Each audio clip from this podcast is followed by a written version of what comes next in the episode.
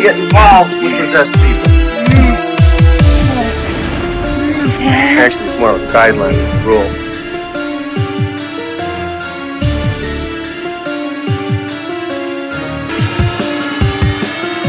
and I know what I saw, and that's not what you're telling me what I saw.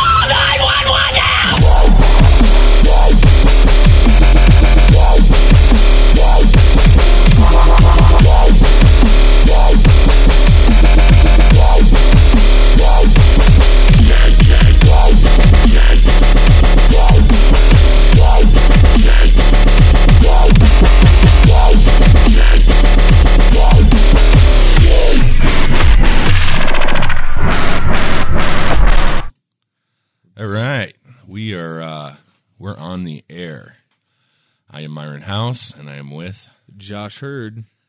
and uh, today's show is going to be amazing. This will probably blow your mind. Look, I I, I want to talk about a few things uh, before we get into the interview with uh, with with Mr. Neal Adams, uh, and one of them is pseudoscience.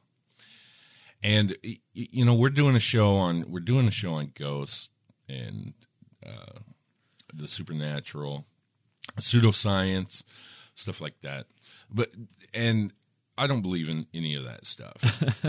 I, I believe in in certain sciences, uh, and I believe in aliens, but I I don't believe in paranormal and stuff like that. But I'm going to defend uh, pseudoscience today, and only a certain aspect of it. Yeah.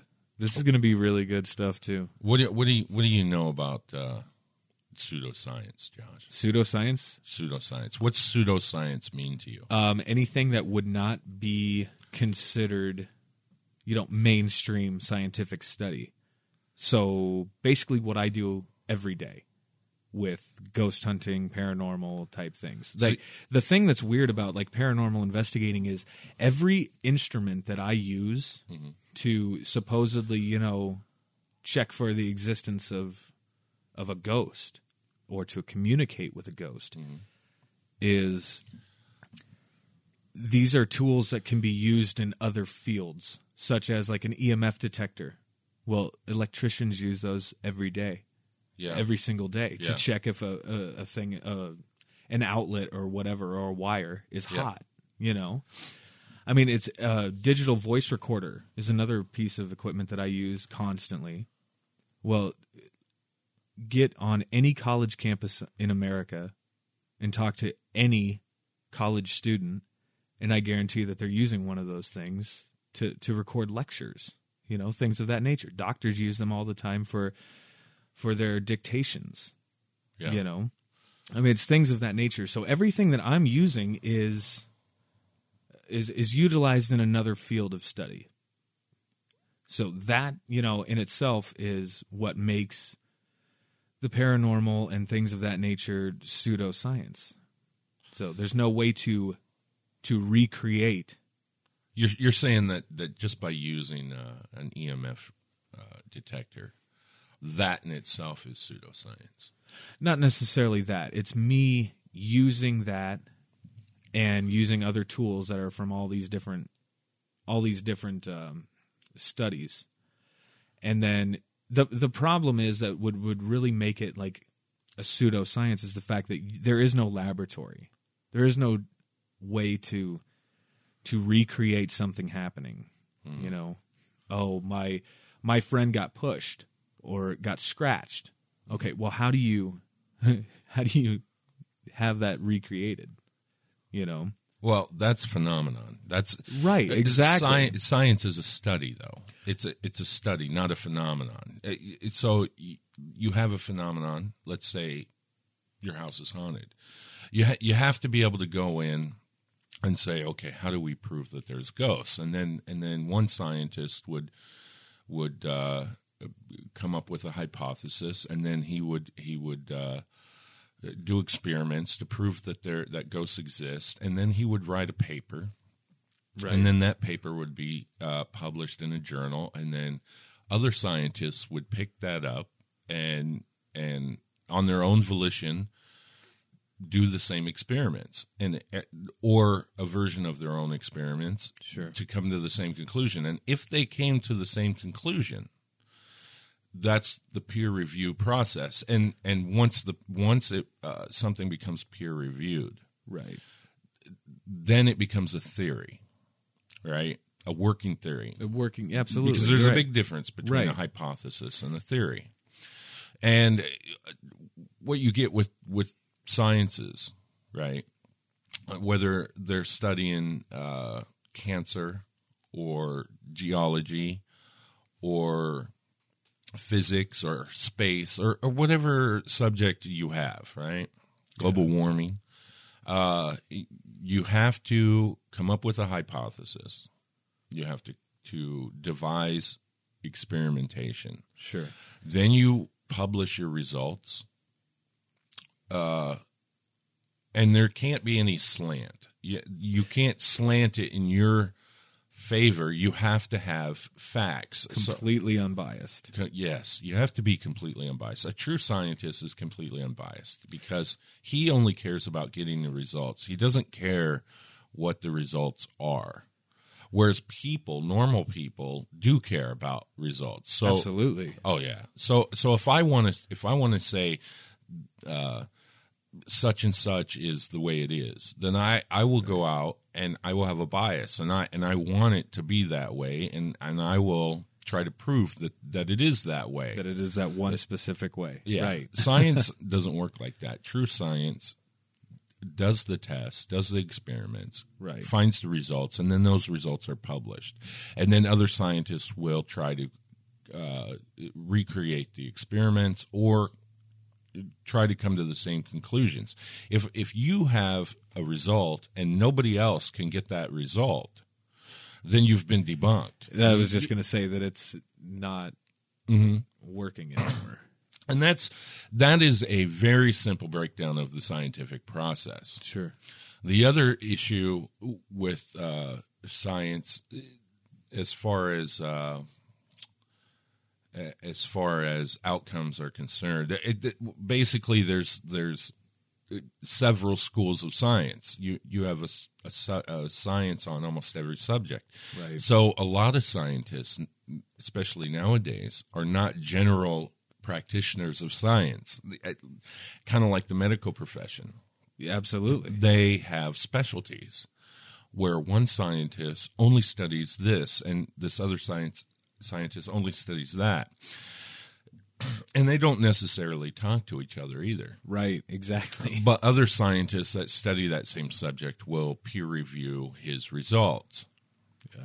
and so you get a community a small community let's say theoretically there's there's 100 scientists in the world well you have four groups of scientists that study the same thing 25 apiece so one scientist is studying geology and he's got 24 peers that study geology Yeah. and uh, certain aspects of geology. And then you have another group of scientists that s- study quantum physics, and, and so that group just studies quantum physics.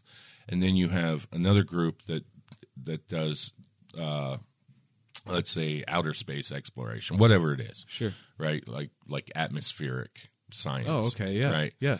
So, uh, so you have these three groups, and then one will publish a paper, and the guy who's doing uh, the geology will publish his paper. The only people that give a shit about his paper are the other geologists, The 24 other people. exactly In Uh, his the- little world. The guys doing atmospheric stuff, they don't care about the the Earth, they, Right. they- you know, and, and rocks and, and and stuff like that. They only care about atmospheric stuff. So What's so going on there. so they'll peer review their their atmospheric stuff, but they won't peer review this guy.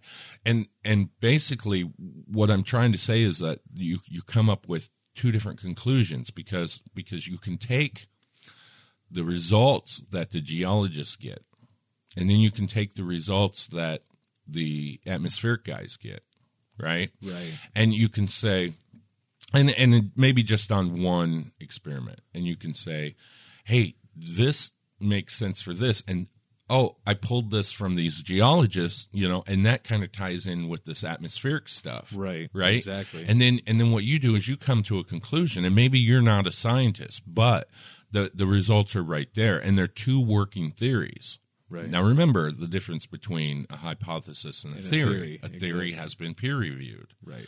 Eh, so you have these these two theories and you're looking at them and you go oh okay well i'm coming to a hypothesis based off of these two theories now both of these theories are working theories but when you put them together you you, you can only have a hypothesis Sure. because you haven't experimented with those two things yet and then so you go to the group of geologists and you say hey you know these guys over here they did this and we have this this conclusion that they have and i think it ties in with your conclusion well you have a 50-50 chance that they're going to tell you to piss off and, and- and the reason why is because now they have to work with another group of scientists and because Yeah. they're not generalized and and and because they don't know anything about atmospheric stuff Absolutely. they're not going to they're they're not going to take the step to cross over into that world and and vice versa and and if they did they'd probably just get in a fight anyways Yeah. and and that goes back to being unbiased because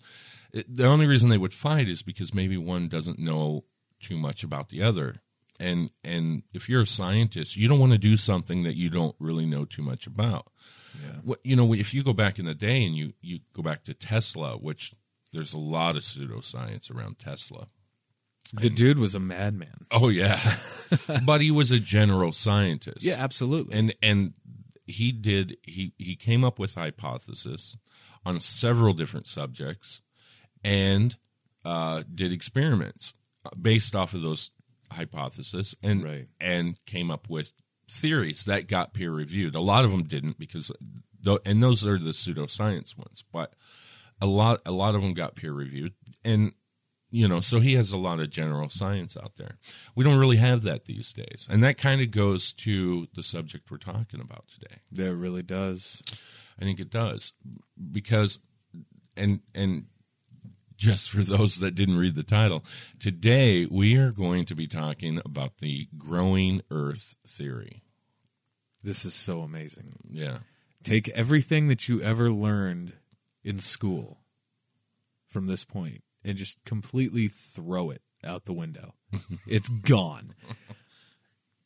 Like, uh, completely gone. Well, that that's again that goes back to whether or not you are going to trounce on it because it has not been peer reviewed. But don't we do that naturally anyway? Well, we do. We take sides, and and we I do, like, really well. and we also we also like to uh, think that we ourselves have advanced w- along with science. So when science comes out with a with a theory and says, and and I'll use tectonic plates and and and you know sl- continents sliding around the Earth, Right. You know Pangea theory right. If our scientists today come to the consensus that we have a Pangea theory, then then normal people like you and I like to run around and say, "Hey, we have this Pangea theory, and that's the way it is." And anybody who comes across, you know, our path and says, "Hey, that's not true, and it couldn't possibly be true," and and we say, "Yeah, well." Fuck you, you know. Right. Uh, you're an idiot. You're stupid, and and and we pull out uh, a lot of demeaning stuff to try to disprove this guy. But Exactly. but that demeaning stuff doesn't further the conversation, and and it doesn't. I think, if anything, it hinders it. Uh, You know? exactly it does. Uh, You know, it's like it's like I have a complaint about you, and it's legitimate, and I say, okay, hey Josh, you know this this complaint I have about you, you know, I just want to address it, and instead of addressing it, you go. Hey, well, screw off. You know, you're Yeah, you're hear it. you're ugly. I don't want to hear it. You know? Yeah. exactly and and and that doesn't that doesn't fix anything you know all right and and here's my my difference between pseudoscience right and mainstream science as far as like the paranormal is concerned nobody even has a hypothesis of the of the of the mathematics right Oh, hell no.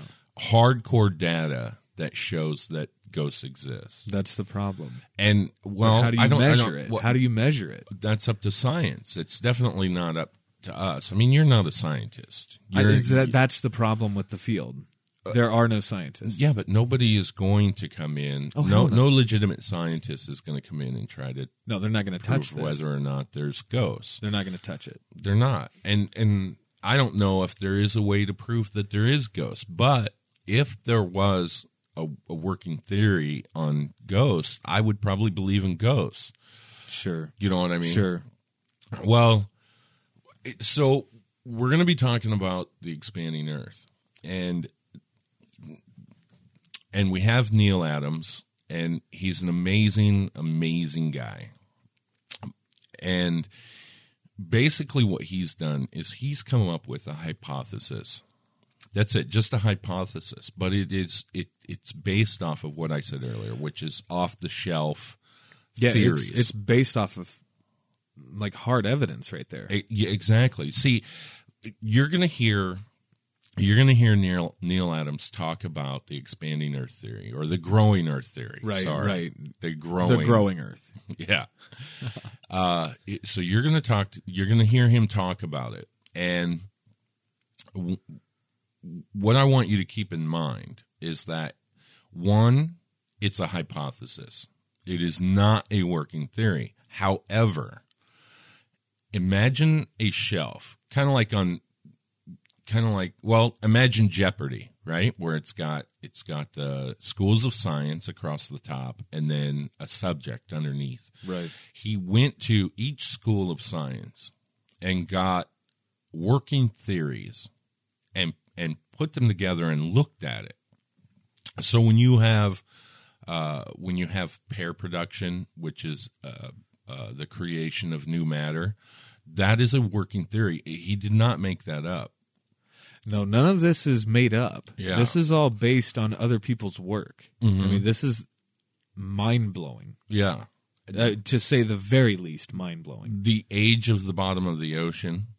Now, so the Navy did a study and shown the uh, uh, age of the ocean, and they they said that the oldest it was it was 180 million years or something like that. And one guy came back with a comment that said to Neal Adams, he, it, it said, well, when they did that study, it, you know, it- you're talking about sediments that just settled there, and that's why it's not older than 180 million years old. Because the Earth is 13 billion years old, so so you right. would say the bottom of the ocean would be 13 billion years old. But the the the problem with this this guy, who's just a normal guy like you and I, is that he thinks the Navy wouldn't put that wouldn't wouldn't take that into consideration and uh, and and that's the problem. So you get you- get ridiculed ridiculed based on uh, uh, a piece of evidence that you have from a U.S. naval study that says, "Hey, the bottom of the ocean isn't uh, any older than 180 million years." Well, that's because they only measured the the sediments. They didn't go any deeper than that. Well, yeah, they did go deeper than that. I, I, I you know, I mean, the Navy isn't gonna isn't in the business of. Uh, you know, our naval science isn't in the business of, of, of finding out the age of sediments. They're they're gonna if they're gonna study the age of the seafloor, they're gonna they're gonna go to the frickin' seafloor. You know, they're not gonna measure sperm poop Right. or sperm whale poop. So it's uh Look at this poop. yeah. So so that's that's one of the things that uh, I'm trying to say is that he he pulls these these these theories off the shelf of these different sciences. So along with taking these uh, these theories off the shelf and putting them together, Neal Adams, and it wasn't just Neal Adams. There were there were it, it he discusses Paul in the interview, uh, or he'll he'll discuss Paul in the interview, which is which is uh, an actual scientist who pulled these theories off the shelf, came up with his own hypothesis, and he was getting some some credit for it in the beginning, Right. But then something happened with the pair production, which is creating new matter, which goes against certain laws of physics. okay, Yeah. Eh, it- but it was a, it's a working theory. So if you look up pair production, you'll find that it is a working theory, and that it has been peer reviewed. Everything everything that we're going that that's going to be discussed is peer reviewed, Right. on an individual basis Yes. and it's all put together to come up with this hypothesis. So, I guess I, I want to just prime you for for what's going to be said here, and the primer is is that the the continents don't slide around on tectonic plates and and and come together and then and then and spread apart like the Pangea theory. Basically, the Earth and every planet in the universe is growing and not expanding because expanding means that you have the same amount of matter. It, Right. Uh, new matter is being created. The Earth is growing, the Moon is growing, Mars is growing, Europa, every planet in, in the solar system and the universe beyond is growing, and the universe itself is growing Yeah. which is also a working theory, you know, which is Absolutely, that of the- course. the, universe is uh, getting larger. Uh, so basically, when you go into this, I just want you to listen to the guy. I really want you to go and and, and watch his videos that he has, and we'll put links up in the in, on the post on Facebook and and Twitter, so that you can go and, and watch these videos. And I think that the thing that gets me about what he said is that it, the universe has to be there has to be a simpler solution to to the theory of the universe, right? Right. Eh, things have to be simpler to understand. Not because we're stupid and we have to have things told to us in simple ways, but just just because it's not as convoluted as we think it is. Now, Are you going to get into I want you to I want you to tell the story of like your first interaction with Neal. Uh, the phone call. I want Mm. The to phone call. specifically the phone call. All right. Now we recorded this. We recorded the interview on Sunday, and it's Friday today, and we're, we're going to get this podcast out. But, uh, so I had mentioned in in episode three that we should do a show on the growing Earth because a few years ago I saw the videos online, and I was blown away by the videos. Yeah. Now, if you don't know who Neal Adams is, Neal Adams is a very famous, uh, historic comic book artist. Now that's kind of funny, right? A comic book artist that that that has these That's science- diving into all this yeah, stuff. diving Yes. on into all this stuff, and uh, he's right up there with uh, now. Stan Lee is a writer, but he's just as important to the comic book industry as Stan Lee. Everybody listening to this podcast right now has been touched by Neal Adams, whether you know his name or not.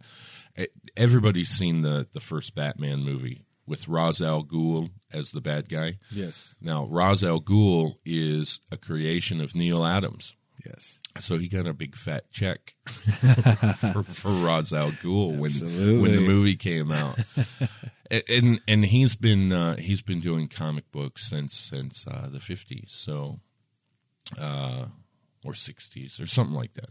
Yeah. I'm not a comic book guy, but I'm definitely a fan of Neal Adams. All right, so uh, I mentioned doing the show uh, on the Growing Earth, and then uh, after that, I said, "Hey, I'm going to try to get a hold of Neal Adams." So I emailed Neal Adams. I went to his website and I emailed him, and uh, I said in the email, "Hey, we do a small podcast. Would like to interview you uh, on the growing Earth." Now, this guy, uh, he's been on coast to coast, and Yeah. For those of you who know coast to coast, Yeah. right? That's but they accept everything, and then Shit. but he, I have yet to be interviewed on Coast to Coast, yeah. so not quite Uh, everything. Well, but I'm saying every, every they have Oh, a yeah. reputation of crackpot theories, Absolutely. you know, pseudoscience, lots of pseudoscience. So, uh, so he's been on Coast to Coast a couple of times with this. Uh, Kevin Smith, uh, the director of Clerks, Who is a god to me? yeah, Chasing Amy, Yeah. Mallrats, uh, Red State. He uh, just got done doing a five-hour interview on Neal Adams. It's starting with number fifty-six. So if you go to the Fat Man on Batman, you can listen to that. Now it's not going to be about ghosts. It's going to be about uh, or, or growing Earth. It, it's going to be about comic books, but it is uh, an amazing series of interviews that Kevin Smith did with him. Uh, so I emailed him, and what I got back was, "Sure, call." right, that was it. There was no phone number included, uh, and uh, it- and I had just woke up and I seen this, and I thought, "Oh, that sounds like sarcasm." Is Neal Adams dead? Are they telling me to call a dead guy? Like, like, yeah, why don't you go ahead and call him? He's dead, you know. So I looked it up. No, he's not dead. So uh, then I'm thinking, okay, but it still sounds like sarcasm because they didn't include a number. It was a two word reply. Sure, call. Sure. Yeah. so I emailed him back and I said, I, I basically said, look, uh, basically we're doing this, we're, we're, you know, I must have been going about this wrong. I, if you want me to submit the questions to you, I will. I, I, I really just want to get you on the show. If I'm coming off as amateur, it's because I am. and so he, he emails me back and he says, he basically says, 'cause- and I'm paraphrasing because I'm not reading him, but he basically says, hey, dude, w- what the fuck's your problem? Why don't you just call me? Yeah, just call me. You know, amateurs are welcome, right? But he still didn't include a number, but he had sent another email at the same time because I read the first one. Then I went to the second one and it said, P.S. I'll be at this number for the next two hours. Now, he was in Texas doing a comic book convention, right? And uh, I'm leaving, I'm on the road, and it's about 12:30 at night when I when I got these emails.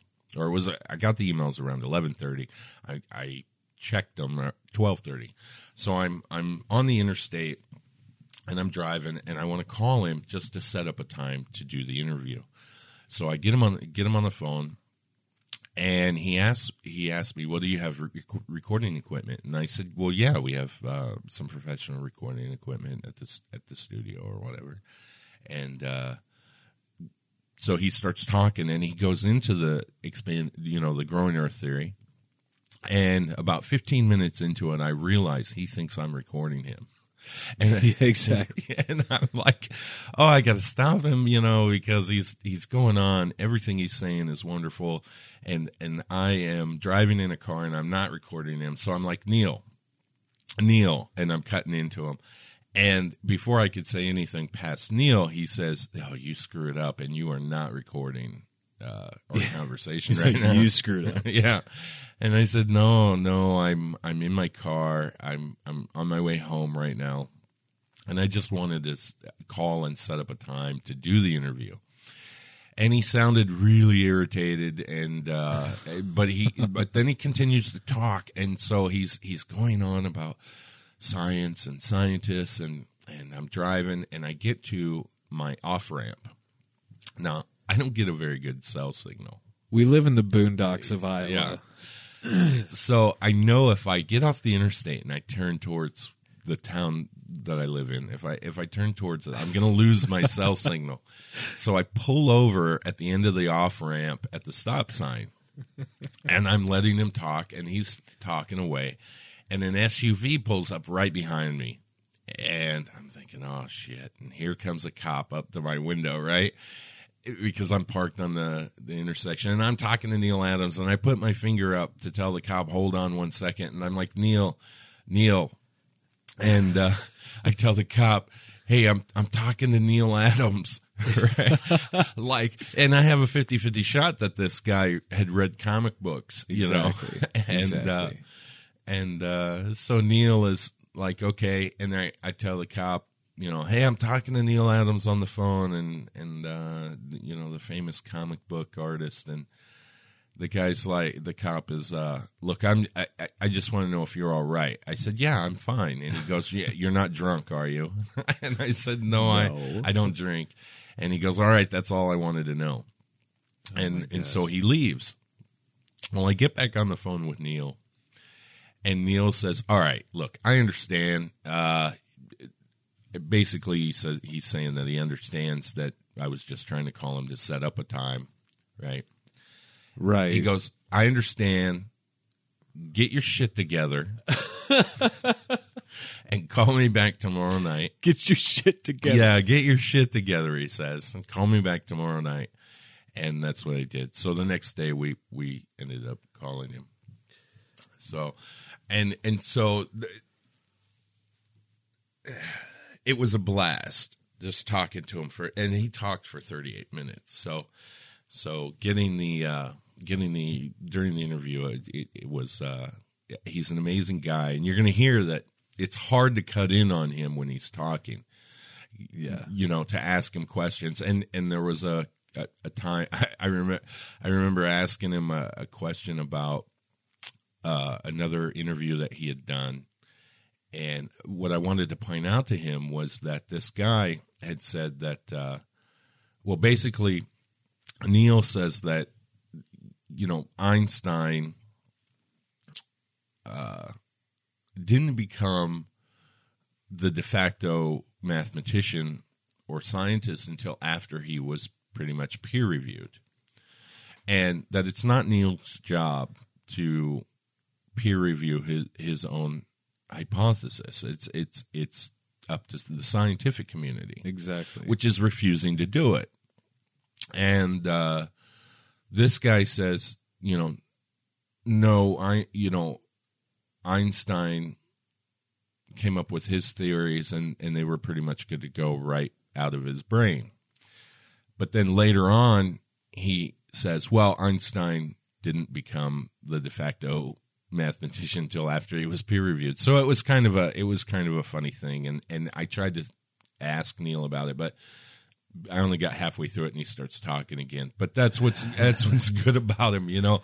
So you're going to hear a lot of uh, uh, uh, uh, uh, uh, you know me trying to break in and, and ask him something, but it doesn't work. So you- just You'll probably hear uh, the sound of steam escaping from my ears, from my mind melting. your mind. oh, and also I got a new mic. Uh, Yes, as Christmas came early. Yeah. to the to the Spooktastic Studios over here. so so the recording today, not during the interview, I had my old mic, Right. But uh, it, but t- right now, what we're recording right now, it should be good to go. It should sound good. We got pop filters and the Yeah, mic. we got all sorts of fun stuff rocking. It looks, I mean, it looks like a real studio now. Yeah, I mean, it's kind of amazing. yeah. So without further ado. We uh, are going to play the interview, so let's uh, ring up Neal Adams. Hello. Hey Neal, it's Myron. How are you? Hey, how are you? I am a lot better than I was last night. I've got everything set up, and uh, the the sound quality is is set for perfect, and I'm way prepared this time. Well, I loved it when you were talking to the cop trying to explain that you were talking to Neal Adams. I thought, what is that going to do? Well, if the guy, Good grief. well, you got a If he was a comic book fan. Yeah, if he was a comic book fan, he he probably Yeah, would have got might a car with me. There you go. I'm here with I'm here with Josh Hurd. He's uh Is, is Josh Hurd the skeptic? He no I Or the- or I'm the- I'm the I'm, skeptic. I'm the believer. yeah. Oh, he- okay, it's good to meet you, by the way. How are you? I'm doing well. uh, So you're you're staying you're staying close to the microphone so I can hear you, right? Exactly. yeah. Well, I I have Okay, because you don't you don't sound that close there. He doesn't. Well, he, that's because he's actually four feet away Oh, that would from from the phone. That would do it. That would that would do it. yeah.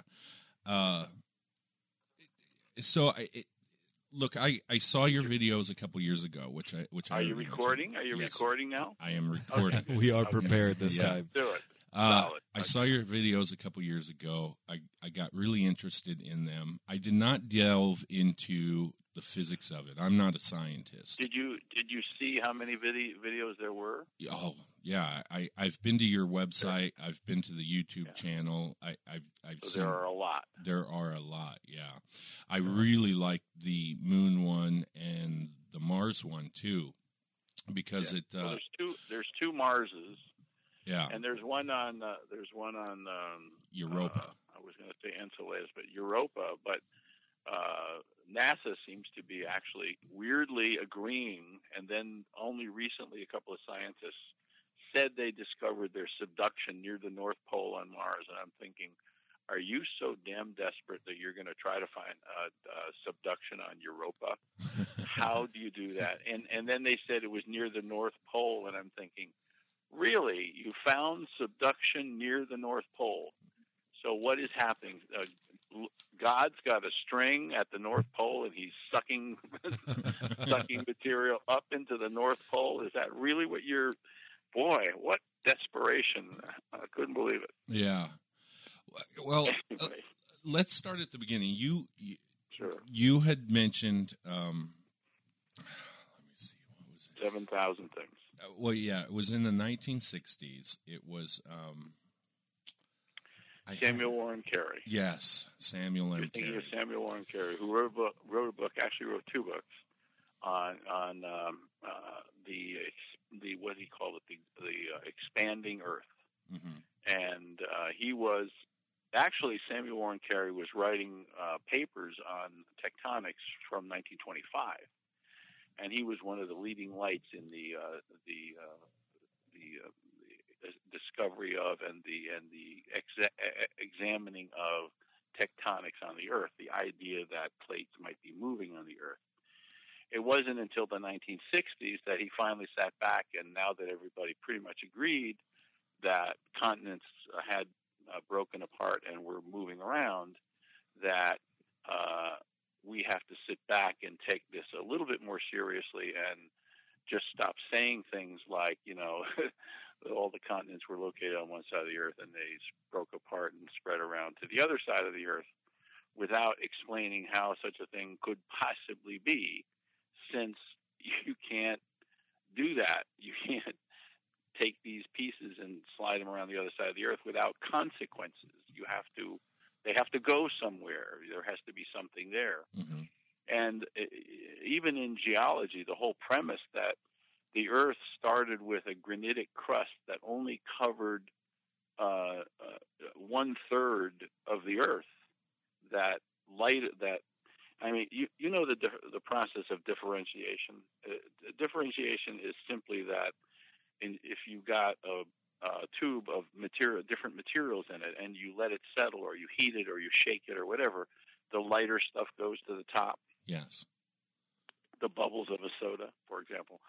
Um, so what happens is granitic rock, okay, is what is it, 2.7 times the weight of water, and uh, basalt rock is about 3.3 times the weight of water, quite a bit heavier than uh, granitic rock.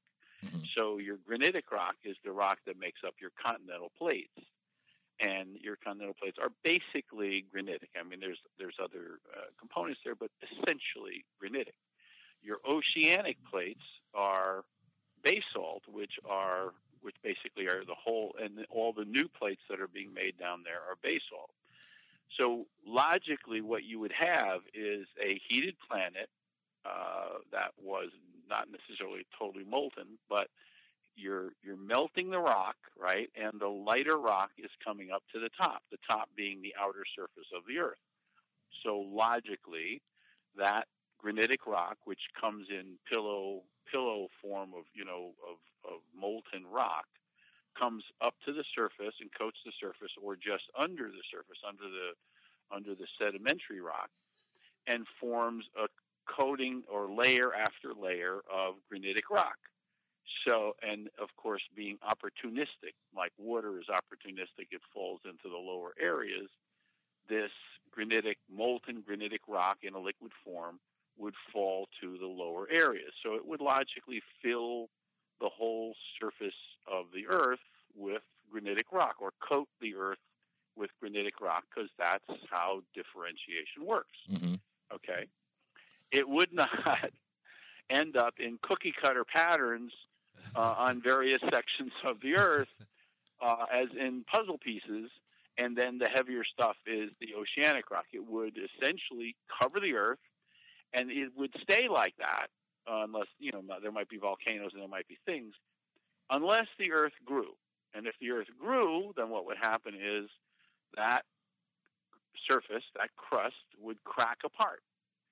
And because it's growing, or because there's new material being made from the inside, the cracks would spread, and they would spread, and they would spread. But because they're they're spreading faster than they ever did before, they would not be differentiated granitic rock, although there would be some sometimes there, and as there is at the bottom of the ocean. Mhm. But essentially, the heavier rock that didn't get a chance to essentially differentiate is the heavier stuff that was left over below, and that's what you're getting with some granitic rock along the way.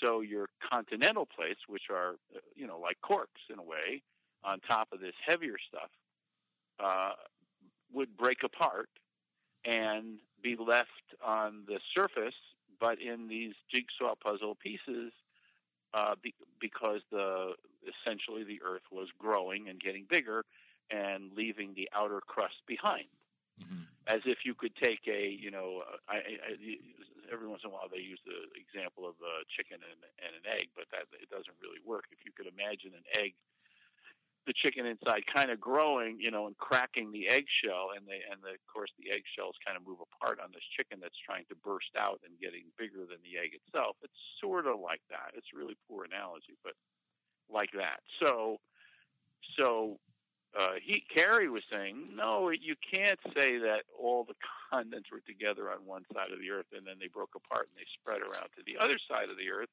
because there would be consequences on the other side of the earth where these things went and smashed into each other and buckled up the uh, oceanic plate. He said it's much better to assume that the Earth was smaller and it expanded. Of course, being a geologist, he would use the word expanded. He wouldn't use the word grow because he is a geologist and he doesn't have a, a grounding in physics. And in physics, any physicist would say you you can't say expanded. There's no such thing you would have to say growing, and if you did that, you would have to give the mechanism of the growth. And that was the quandary that uh, Carey, Carey's uh, uh, theory, theoretical ramblings, uh, ran into from physics, and of course the geologists, terrified of the physicists, you know, demanded that Carey come up with a magical formula, which of course he couldn't because he was just a geologist. He wasn't a physicist. hmm But he said, no, forget that I don't know why it's happening.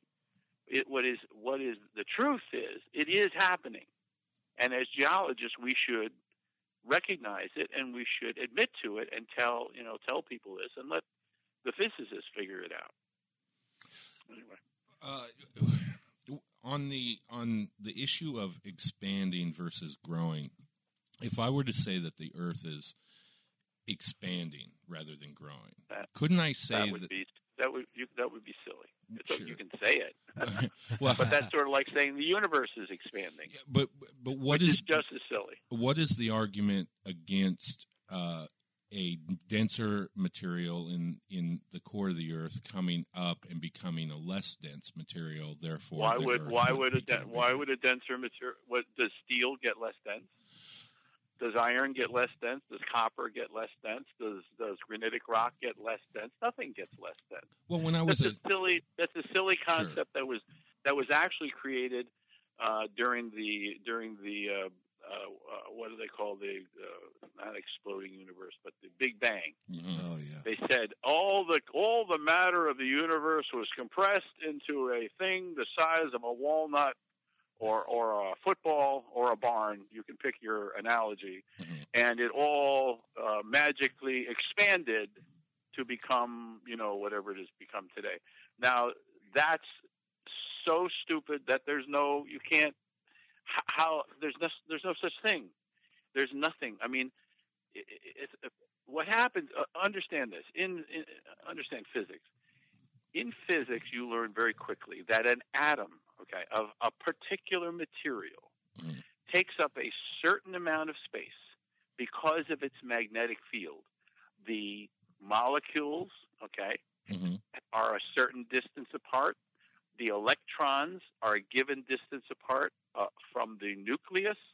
They don't change. You can heat them, okay? You can heat them, and you'll get a very little expansion in the atom, and you'll get a big expansion in the molecules. In fact, if you heat them enough, they will they will move apart so far that they will become a gas and they will float around.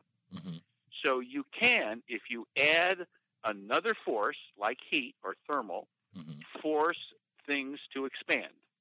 Hmm But we're starting with an Earth that science tells us started molten. Yeah. Right. It's as hot as it could possibly get. and it started with particles from suns that came to Earth, presumably, and all gathered together. And if they did, those are atoms. No different than the atoms that make up your desk or your lamp or whatever else you have in your room. There's not super compressed atoms that come from outer space. There's no super compressed atoms. They wouldn't be atoms.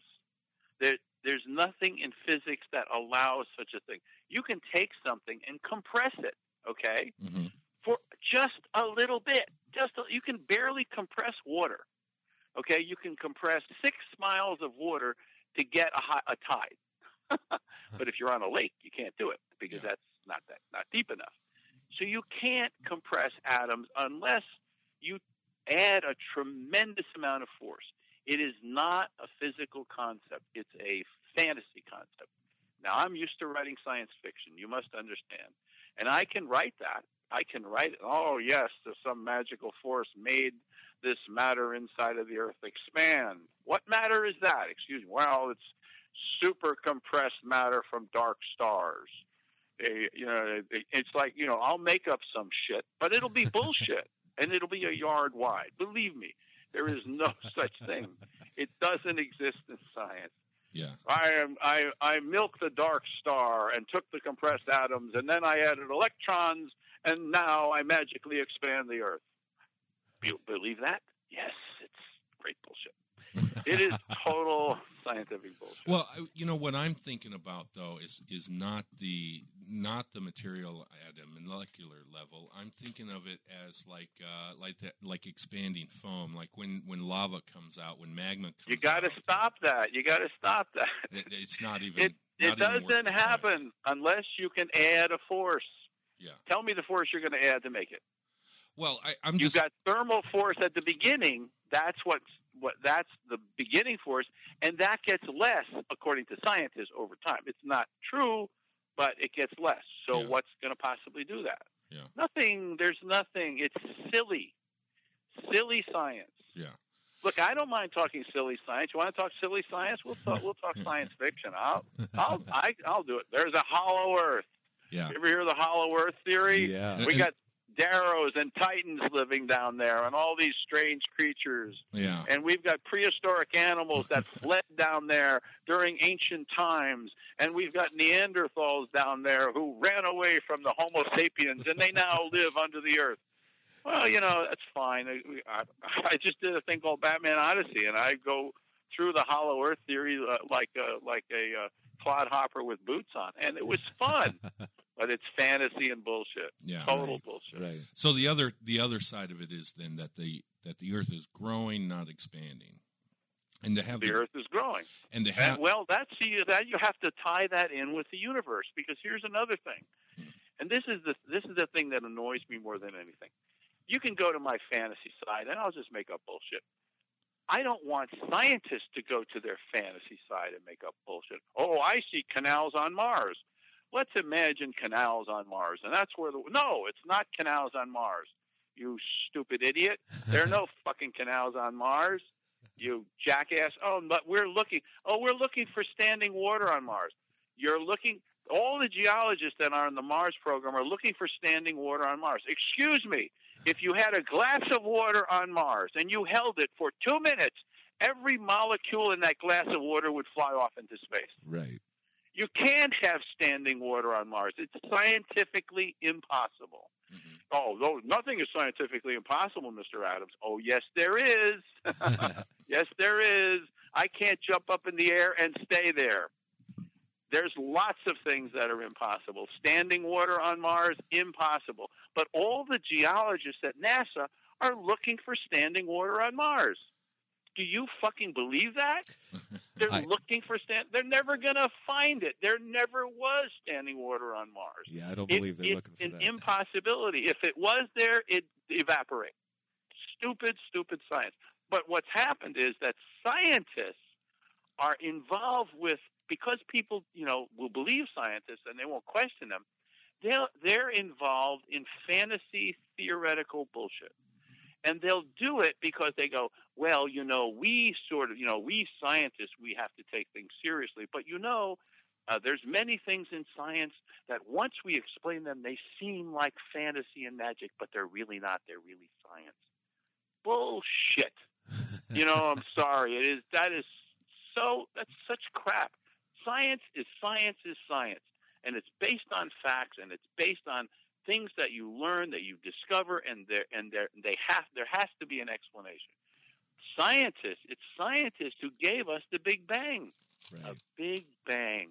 We had a football that that's made of massively compressed shit and exploded. I'm sorry. Please, please, please, please. You know, leave me alone. Okay, okay. We finally we're over that, Neal.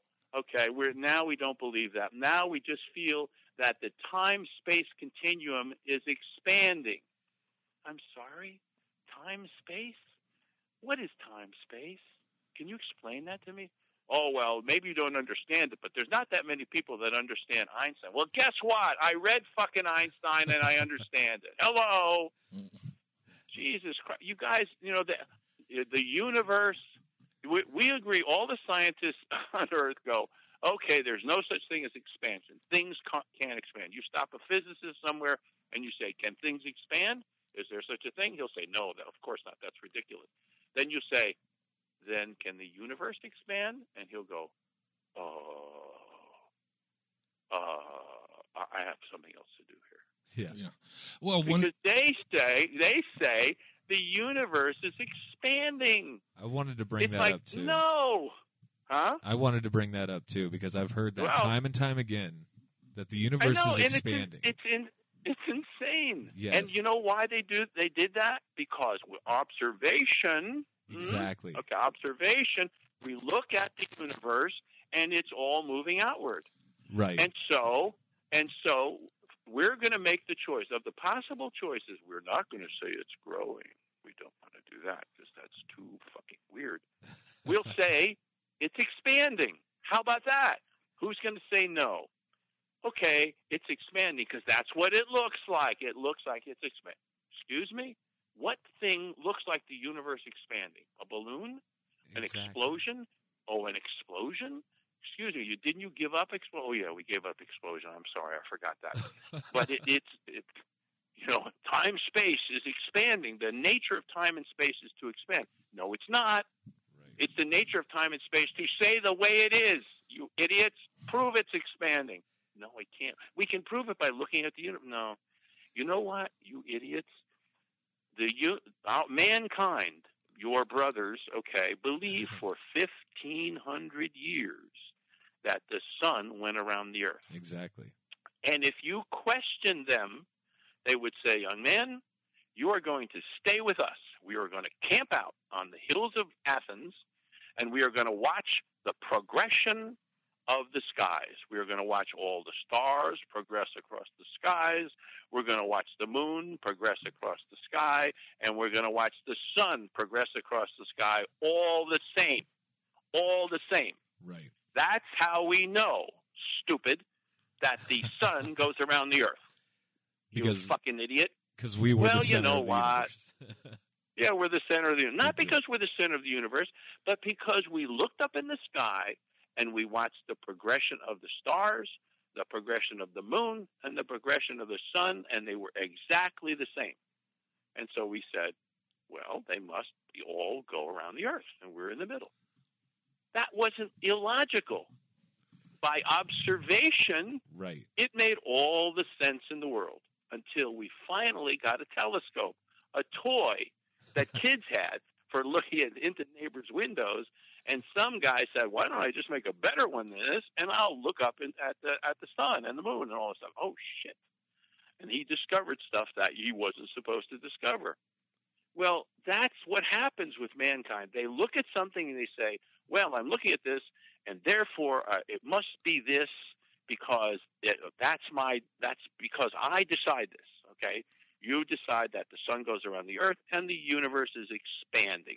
No, the sun doesn't go around the Earth. Earth, the universe is not expanding, and the continents weren't on one side of the Earth, and the rest of the Earth, two thirds of the Earth, was water two and a half miles deep for the all the time that Earth existed, or up until 700 million years ago. It's not true. It's total fucking bullshit. Right. It's like it, you cannot just say that because you make these observations. You must prove it scientifically. Science is a very uh, angry uh, master. He will humiliate uh, 10 generations of idiots just to show that he's right. That's what science does. Guys are all your lifetime. Thank God you live and die and you're too, you know, you're dead now and you don't have to know how stupid you were by saying the sun goes around the earth. And that's what's going to happen to these Pangeists. In the future, people are going to go, you, are you kidding? You really think people really believe that all the continents were gathered together on one side of the earth? Did they believe they were pushed there by giants? I mean, exactly what did they think? You know that they were that they and they broke apart and then they broke in half and one side moved up to the top of the earth and one side moved down to the bottom of the earth and then they moved apart from each other and then part then they started to come back together and they came back together exactly in the same place that they moved apart. No shit, they believed that? How stupid were they? North America and South America came back together in Central America on a stretch of land that's like five miles wide, and they those two thing little areas after moving two thousand miles away came back together and exactly hit each other. Holy shit! Suez Canal uh, by the Mediterranean, all that land moved apart two thousand miles, and then it came back together. It fit perfectly. That's wonderful. it's it's this is this is total fantasy. Right. These people are indulging in the the assumption of the ignorance of the common man. Well, They say, "Well, we got lab coats, and we tell them this, and they believe it." And Neal, it. you, bring you bring up something that that I noticed in a previous interview that you did, and I'm not going to name it, but I am going to say that, uh, and it, it was an email exchange, and and you had said that Einstein and and Darwin had. had they presented their hypothesis or their theories, and then it was it was up to the scientific community to validate those, and that it's also up to the scientific community to validate what you're saying. And I believe that wholeheartedly. I mean, to a certain to a certain to a certain extent. Yeah. Personally, I believe it's been validated already and because then, the, the discoveries of mankind have found these things to be to be self-evident. They are just not admitting to it. yeah, and there and I have to and I have to to make my case. I have to show how not how obvious my case is that my case is so clear that a child could understand it. It has to be so incredibly clear and of course that's what I'm working on. But all the evidences are fantastic yeah, scientists scientists will tell you we've had mountains on the earth for billions of years. No, we've only had mountains on the earth that started to grow up in the mountain ranges beginning 60 million years ago. Really? And all the geologists on earth will tell you that's not true, but it is true because they have no evidence otherwise. right. They have no evidence. And you, if you went to a geologist and you said, "Excuse me, uh, you guys say that we've had mountains on Earth for billions of years. What's your proof? What's your evidence?" Well, the mountains wear away, and they wear away uh, to the flat land. And you go, "I'm sorry, that's your proof." mountains wear away. The the wind and the rain sand them down to nothing, and so they're not there anymore. So all we have are new mountains. Yes. You are fucking kidding me. I'm sorry. I'm sorry. Please. Well, we see under the earth there's folded land. Oh, so you don't have a theory for the folded land. What you're saying is that's your proof that there once were mountains there. We'll call them make believe mountains. There were once mountains there because you see the folded land. What if, as the earth grew, the land naturally folded because just like it's folding now to make mountains, it made hills and other things like that, you know, uprises and things. What if, what if that's possible? What are you talking about? You're saying the earth grew? See, the problem with this whole thing is you have a massive theory, okay, that undermines everything you learn in science, and yet nothing that you have in science can prove that it's not true. Yeah. It's all and and what they have, and this is the thing that drives me crazy. It's very very hard to make the argument. What they have are theories. All I present is facts. So I say, okay, we have no mountains that are older than 60 million years old. And they say, yes, but there were mountains. And you go, no, my facts are Yeah. there are no mountains on the earth that are older than 60 million years old. That's a fact. Okay? Well, we say there were mountains and they got sanded down. Okay, so yours is a theory, mine is a fact. Why don't we? Ah, golly, guys, really? Uh, you know, you don't know what to say. Uh, uh, if, if I'm talking facts and you're talking theories, then you believe your theories, and I just put the facts on the table. And and the problem is that once you start accumulating the facts, and and you open your eyes and you look at the mountain of theories that are all created to support these theories, and more and more created to support these theories, and more and more created to support these theories. After a while, it becomes such a mountain of stuff that you, poor little Neal, or whoever you are, that may have you know a bushel of facts that can't be contradicted, really doesn't matter because of the mountains of all this other material that is all theoretical, all theoretical. Mhm. For example, okay, um, uh, scientists say that we've had oceans on the Earth since early Earth. I, that we've had oceans since early Earth. Okay, Mhm. Which of course there is no evidence of. There, it's just theory. But I, and then I say, okay, according to you, science, there are no fish fossils in the deep oceans older than 60 million years old, 70 million years old, 60, 70, mostly 70. So you find some 70. They say, well, uh, it's hard to make fossils in the ocean. No. you see, Mr. Come over here, Mr. Fossilized guy, fossil guy. Isn't this how we make fossils? The dead fish fall to the bottom of the sea, and sediments cover them, and more sediments cover them. And when you get enough sediments that cover them, they become fossils, right? Mhm. Yes, that's what happens. That's the process. Uh, okay, now we go back to the scientists. But okay, this guy just said this. Now, isn't that true? Well, you know, but still, you know, there are conditions. No, please, you got two thirds of the ocean of the Earth is ocean. You got if there are fossils there, you can find them. Okay, you can't find them because they don't exist. Well, we have lots of fossils. No, you don't. You have fossils that you found on the land. In 180 million year, years ago, two thirds of the land was covered by shallow seas. And we can't use the word shallow seas because they were up to 800 feet deep. Mhm.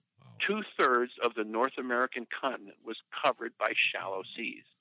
So you can go out west, you can go to Utah, and you can find fossils there that are 180, 200, or 250 million years old. Okay, in fact, that's where we find our fossils. All of our fish fossils that we have in our museums, even though they'll have little cards on them that say these creatures swum in the seas, they didn't swim in the seas, they swam in the shallow seas because that's where you found the fossils. Mhm. You're projecting the idea that they also swim in the oceans.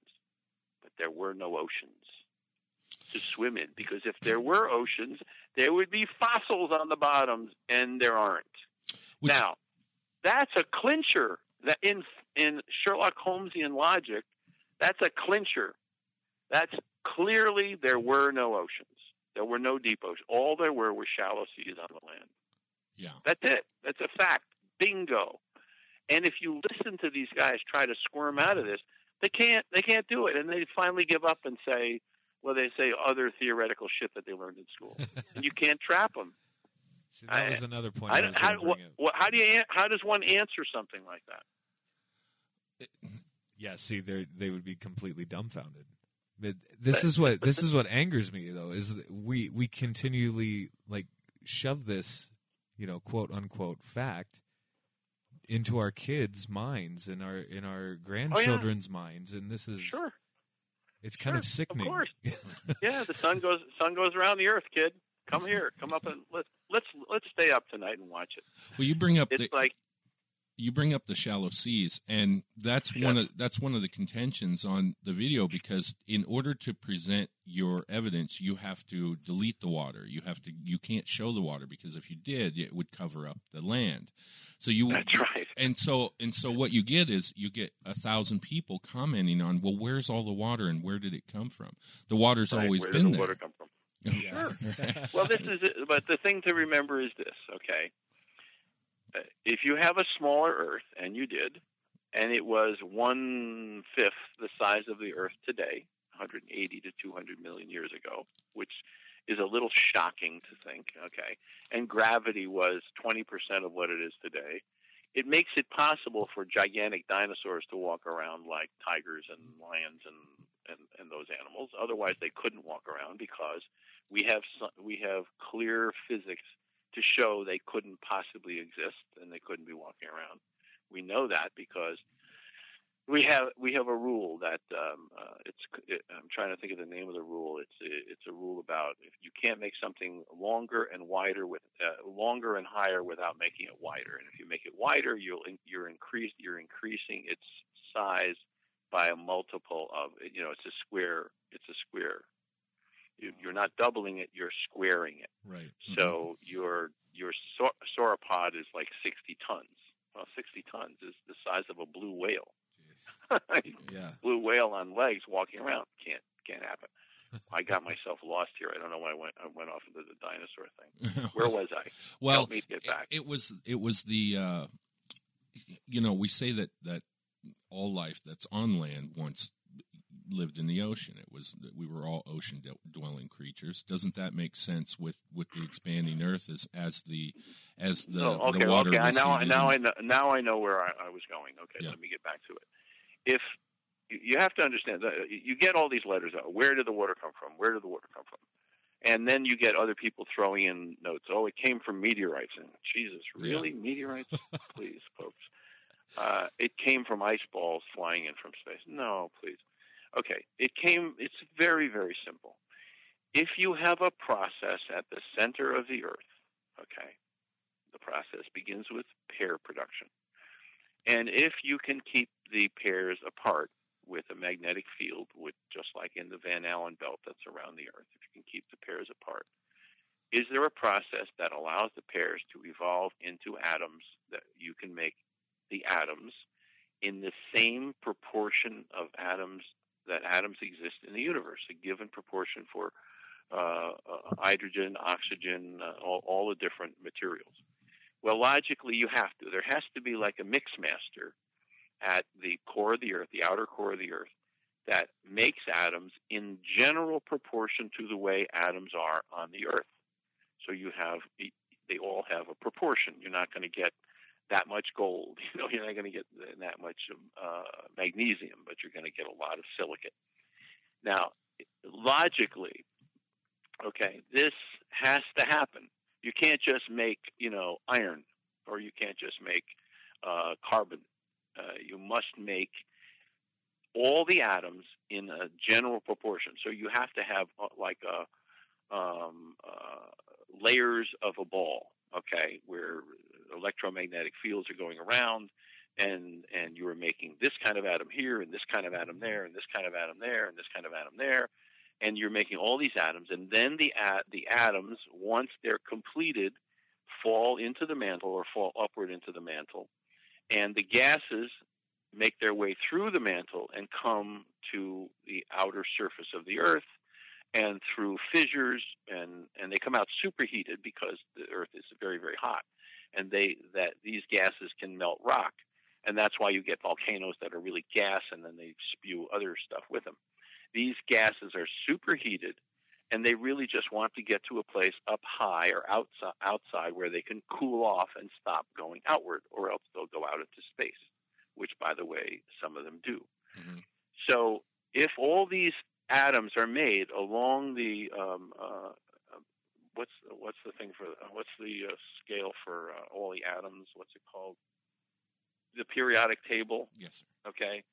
All the atoms have to be made along the periodic table okay, in proper proportions in this mix master that happens at the outer core of the Earth, okay, because that has to happen in every moon, planet, and sun. So there must the same mix master has to exist in all this stuff, and it must be based on an, uh, an electromagnetic field or a field that progresses outward. Okay, all these particles or these atoms are made, and the gases make their way out Okay, and among those gases are oxygen and hydrogen. So as the Earth grows, with the addition of all these atoms all along the periodic tables table are also included oxygen and hydrogen. So where do we get the water? From these gases. It's very simple. I mean, uh, there's it's there's, this is not a shock. Obviously, mm-hmm. the the the the process by which you make these atoms from basic particles has to be a progressive particles that makes all the atoms on, uh, in proper proportion in the periodic table. So, I mean, it seems very organized, but it must be very organized. That's why the the logic that there's that the outer core is a plasma through which the Earth's electromagnetic field flows, which it has to because the electromagnetic field that flows around the Earth goes into the poles through the Earth, and there must be a pathway that it follows inside of the Earth, and it and that pathway has to be a, a liquid or a dense plasma. Has to be a liquid or dense plasma. That's why scientists are saying it's molten iron, that the outer core is molten iron. I don't think so because its temperature is 6,000 degrees to 9,000 degrees Fahrenheit, and at 5,000 degrees you can vaporize steel. Right. Mm-hmm. So it is much more likely a plasma through which an electromagnetic field would flow perfectly. Perfectly. Okay. It would flow through iron, molten iron pretty well too, but through a plasma even better. So if you have a that is that that's a plasma, which it really has to be, then the electromagnetic field can do the process of separating the uh, atoms into greater and greater, denser and denser, not denser and denser. Sorry, I want to remove that word because I don't want to tempt you. Uh, uh, atoms with g- greater numbers of electrons, protons, and neutrons that that make up our atoms, and it must be progressive. And then once they get their electrons, which is the last thing that they get, uh, they fall off this, or they fall out of the plasma into the mantle, and they become part of the mantle. They go up into the cracks of the expanding Earth, and the gases make their way through the mantle uh, to erupt at the either through in volcanoes or at the cracks uh, that go or circumnavigate the Earth uh, of these fissures of these spreading uh, cracks, rifts that go around the Earth and they leave the Earth. One of the things that those gases do, by the way, is replenish the atmosphere that is blown off by the solar wind. Another thing that the scientists can't explain how do we replenish the atmosphere that gets blown off by the solar wind? It's not just it's not just the solar wind going around the electromagnetic field. It grabs tons and tons of uh, hydrogen and oxygen atoms and pulls them off the Earth right. and flies them off into space. So they have to be replaced. So they have to be replaced by new atoms that are being made inside the Earth. So if this process didn't take place, eventually the solar wind would wipe away all the atmosphere of the Earth over time. It might take uh, uh, 10 million years, but it would wipe it all away. So our atmosphere is constantly being replenished by the gases that come from inside the earth. So if there weren't new gases being made, how would that happen? Yeah. All the all the answers to all the scientific questions that we have that are mysterious to us are answered by this theory properly and logically. And the difficulty is that you need to be, you need to know all the areas, has some knowledge in all the areas of science to put all the pieces together. It's like a giant puzzle. And the different disciplines only have a section of the puzzle, so they make up these theories about why they exist. What I'm trying to do is take the facts. Here's a fact the uh, solar wind blows gases off this the surface of the earth. You can look it up. They'll show you. They'll give you the tonnage, and they don't tell you how it gets replaced. and you well, You know- and you're saying that it, it's hard to. I'm not it's, saying- it's hard yeah, to how can you unify unify yeah, the to unify scientific these, schools. these specialties because that's Yeah. because they're all you know ganged up doing their specialties. yeah, like a That's what like geologist. Science is not science is not practiced the way it used to be practiced as science. It's now segmented into all these pieces. like the medical So it- profession. Well, yes, this Yeah. is all, this is also true. This is also true. You know, I, um, uh, and it's one of the reasons why I I tell my family that you are that they're the enemy, and you're paying them to do a job, but you got to watch them because they don't know their ass from their elbows. They just know their specialty. Yeah. and you got to get the right guy to do the right thing. right. I mean, I've had I I see people killed every day. You hear stories all the time about doctors that stepped outside their specialty or did didn't uh, what's her name uh, Rivers Joan Rivers Yes. Uh, get killed by some guy who who wasn't a sufficient enough specialist to know that you don't do that experiment in a fucking uh, uh, office. I think they That's save a, their that's ass a by delicate operation. yeah they save their asses by calling it a practice, right? Yeah, yeah, yeah. yeah. Well, it's hard to get a geologist to talk to a physicist because then the physicist wants to counteract what the geologist is saying with physics. Well, right? I'll give you I'll give you an example, it's a very simple example. If you go to a geologist and you say a matter can be made, he'll say, "No, it can't. Matter cannot be made. Matter is immutable. It can't be made." You go to a physicist and you say, "Excuse me, sir, can matter be made?" You say, "Well, explain your terms." Well, can it, are are there any examples of in which matter can be made, whether something happens to it later or not? he will say, well, of course, there's pair production where you know a high energy photon strikes uh, something and its momentum is changed, and out of which you get an electron and a positron. So matter is made there, but they do actually annihilate one another or annihilate other particles, and so it really counts out to zero. You say, hold on a second. I'm not asking you to analyze the fucking thing for me.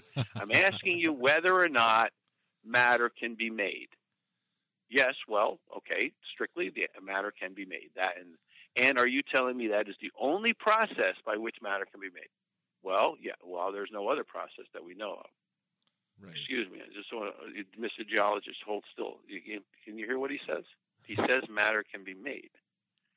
Oh, really? Well, that's not my specialty, so I don't know anything about that. Fuck you, you asshole. yeah. You know, pick up a fucking book. You know, That's that's and it. so then you go back to you go back to the physicist and you say, okay, so you're saying uh, matter matter can be made. Yes, but it's almost immediately destroyed. How do you know? Well, uh, it must be. I mean, it's we know we see experiments, lab experiments. That electrons will always destroy. Well, what happens if you put them in a a, a gravity field like uh, the Van Allen belt that goes around the Earth? Well, they might survive a little longer. Excuse me? They might survive a little longer. so now you're telling me that this matter that you say you say can be created, but and immediately destroys itself, can actually be made to last a little longer. Aren't they making some of this these hydrogen and uh, these uh, electrons and positrons survive longer in colliders? Uh, why, yes, uh, we're able to make uh, positrons exist for hours at a time. right. Really? What if nature makes them exist even longer? Well, we don't know any. Yes, you do, because you have a collider here which mimics, oh, let's say, the Van Allen belts, which mimics the core, outer core of the Earth. Isn't that true? Well, I suppose in the strictest sense, but it is chaotic down there. It, I'm sorry. excuse me here. You're saying it's chaotic? Because it's chaotic, it's not like organized like a collider. Uh, I'm sorry. Uh, my understanding of a collider is that it is a big fucking circle, and it's got magnets all around it. Exactly. It's got a magnetic field that you've manufactured. The Earth happened to have manufactured the magnetic field of the Earth. You know that, right? And it's even and consistent and eternal as far as the Earth is concerned, right? Well, I guess that that may be true. You know, you cannot have these conversations with these guys. Yeah. They are so theoretically bound to the things that they believe in that they believe in.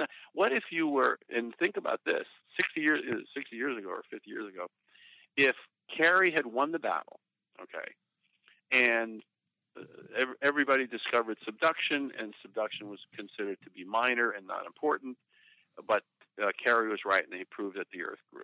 Okay, he did prove the Earth expanded. Then somebody would have to come along, right, and show that it couldn't have expanded; it would have grown. Now, all the physicists in the world would be given a platter of Earth growing, and they would now have to begin their science with that fact. Whoa. Everything in science would change. Yes. Everything in science would change with the physicists accepting acceptance of a growing Earth.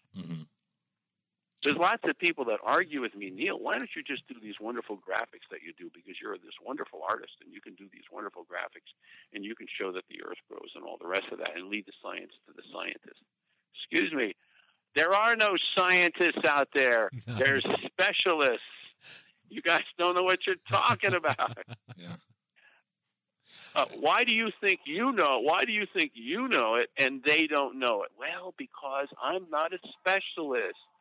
In fact, I may be one of the only non-specialists on the whole fucking earth Right. because I don't specialize. All I do is I track everything down and find the facts, and I take all the theories and sweep them off the table. hmm And when I do that, the table gets clear and obvious. And then you can look at it logically. And then you can start listing the facts. And when you start listing the facts, the picture becomes incredibly clear. Incredibly clear. Don't you think that you're able to to, to bring all of these different uh, hypotheses and theories together because you're not bound by peer pressure? I mean, you don't have. I I have I have I have lots of things, lots of reasons that I, I'm able to do this. I don't have I don't have to worry about tenure. I don't have to worry Right. about losing my job, my family, my friends. My friends won't even talk to me about science. They're, if I start to talk to them about science, I can clear the room in two minutes. But there's no agenda with you, you know? oh shit, Neal's talking about science again. Let's get out of here. Uh, Neal, do you think that uh, do you think that the moon and, and, and Mars are still expanding, or do you think that they've Growing. They're already? not Do you think that they're still growing, or do you think they've already Put grown? a straw in them and blow them up. They're like those little plastic bubbles you used to do when you were a kid. Blow them. Let's blow up the moon. Yeah, Are they? They are all always growing. Uh huh. All as long as there's a magnetic field, they're growing. There's no stop. This is not an event. This is a process. hmm Every part of the universe is doing this. We're converting the universe into of what we think is non-matter, but is simply pre-matter, into matter. And all we need to do it is energy. So where there's energy, okay, hmm this process goes on. Does and it there's energy everywhere. does it require a molten core? No. No. It doesn't repo- require a molten core. No, because one of the things here's a and and you know I believe me I have been through these these processes and discussions with myself and I've tried to uh, uncover the the truth about uh, of these things. Um, you have a thing called a geode. You know what a geode is? Yes. Very beautiful. Okay, they're very beautiful and they look like meteorites. hmm And you dig them out of the earth, Yeah. Eggs with crystals Right. in them. Yeah. Yeah. right? They grow. In effect, a meteorite is an example of the Earth or the Moon. Okay, there's nothing molten in there. What there is is uh, the ability of of uh, the core, okay, of uh, the outer core of of a geode to allow atoms through. Okay, so atoms in, in liquid or just gaseous form flow through the geode. Okay, Mhm. they flow through the outer crust, which is porous. Okay, down the crystal lattices of the of the uh, crystals inside, and and the wrong if the wrong ones get in there, they essentially float out. when the right ones get in there, they attach themselves to the crystals, which is exactly what happens in a cave. If you have a cavern, you know, and you have crystals growing, when people say crystals are growing in a cave, mm-hmm. how do they grow? Well, what happens is the molecules of this material flow through the air, okay? They flow through the air and they find a crystal, they land on a crystal, and they uh, attract the molecular structure of the crystal to their individual molecular structure because they're molecules, and they become part of the crystal, and the crystal eventually grows because more and more get added to it. It's a very simple process. Okay, it's molecules floating through the air. So these same molecules float through the earth because these molecules are heavier than than the air. Right. So they float through the earth like uh, like water flows through the ground. Okay, they're part of that process. They come across a geode. Okay, they go through the uh, um, uh, porous surface, make their way inward down the crystal lattices to the inside, and they attach themselves to crystals that have essentially nearly straight sides. Now, the bad thing about a straight side is it wants to stay straight. Okay? So as a crystal grows, the area that's on the inside toward the core, okay, is smaller than the body geode. In other words, it, it's like a, a, the inside of a geode is small, whereas the outside of the geode is big, right? Mm-hmm. So since these crystals are straight sided, even though they may have uh, uh, angular points, they're straight sided. Then, as crystal as molecules are added, they push against the crystal next to it, pushing outward. Okay, and they push outward, and eventually the pushing pushes outward toward the outer uh, circle or the outer ball, the outer edge of the geode because it can no longer push inward because all the little uh, crystals are forced against one another and they and they go outward. They're straight sided. If they were angled, they wouldn't do that, but they're straight sided. They push outward, and the little um, molecules that are not exactly the right crystals, and they they get forced outward, and they become part of this uh, uh, mass of material that forms the outside of the geode, which is like uh, the surface of the moon.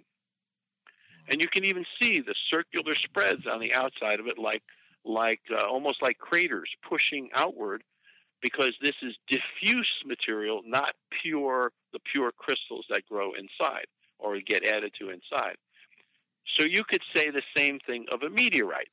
Okay, you got a meteorite floating in space. Let's say you have an iron meteorite. Okay, Iron uh, meteorites have uh, distinct things, three distinct things. One, they have a skin. Okay, you can look this up. All meteorites have a skin, like a geode. Right. right. And you, people go, really? A meteorite has a skin? Yes, meteorite has a skin of diffuse material. It also has the body of the of the meteorite, which is like the mantle of the Earth. Then at the center or near the center, there are hollow spaces, little hollow spaces. Sometimes one, sometimes several. Okay. So let's say an iron uh, atom uh, comes in contact with an iron meteorite. Well, the iron atom is not going to attach itself to the outer diffuse skin because that's all shit. Right, okay, it's all right. lots of different atoms. It's going to make its way, and then it's going to go down the crystal lattices of the iron because iron is a crystal. It's a square crystal and and you can see if you go on the internet, you have uh, what they do is they acid etch meteorites, yeah. so that you can see the crystalline structure of them. They go down the crystalline lattices until they find the hollow space, and at the hollow space, that's where they attach to the inside or some portion of the crystal of that iron meteorite, and it grows.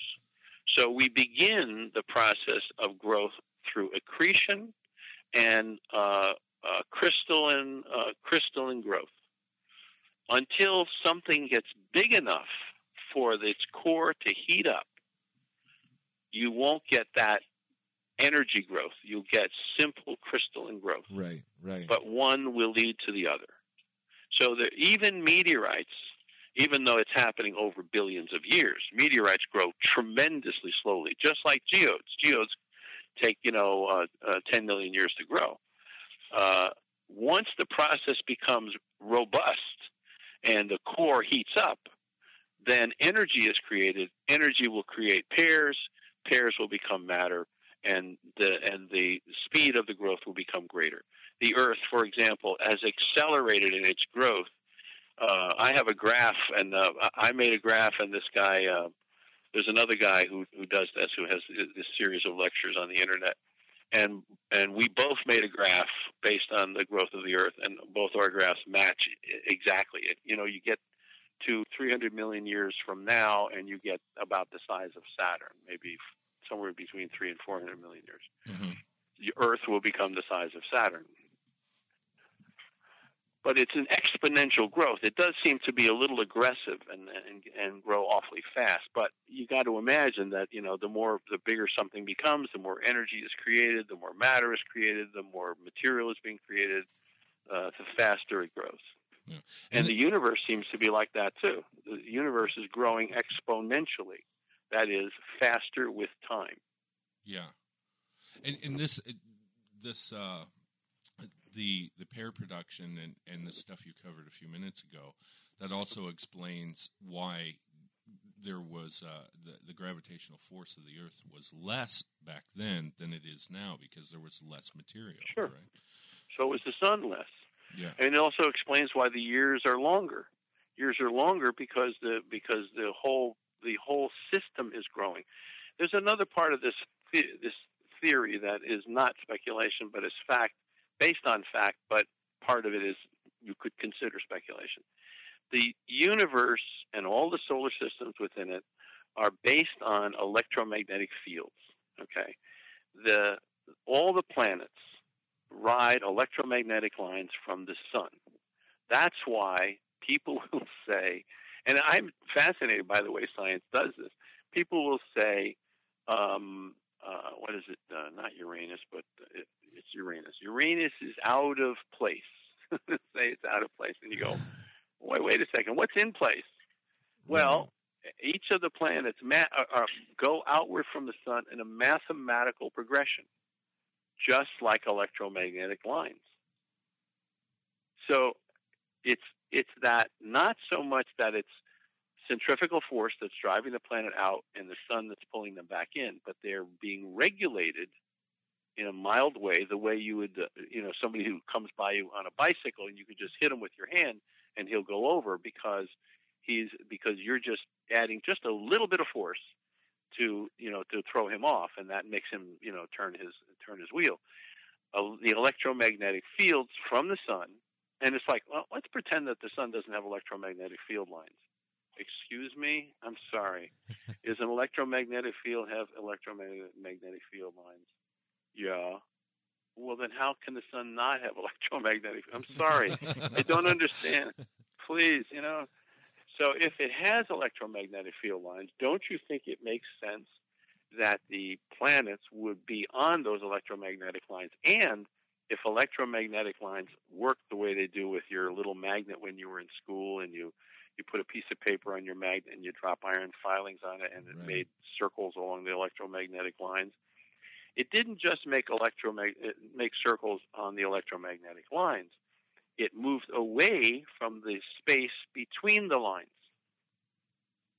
Do you understand that? Mm-hmm. That it moved to the lines, but away from the space between the lines, which means that the electromagnetic field of the sun attracts planets to ride the electromagnetic field lines around the sun, and they push planetary material away from the space between the planets. So there's two forces going on, one that attracts them to the line and one that pushes them away from the space in between the lines. And that's and that's how we have stable orbits.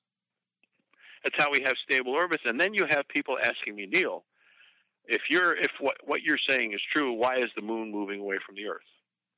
Excuse me, you're you're you're asking me why the moon is moving away from the Earth when you should be saying how the fuck is the moon moving away from the earth?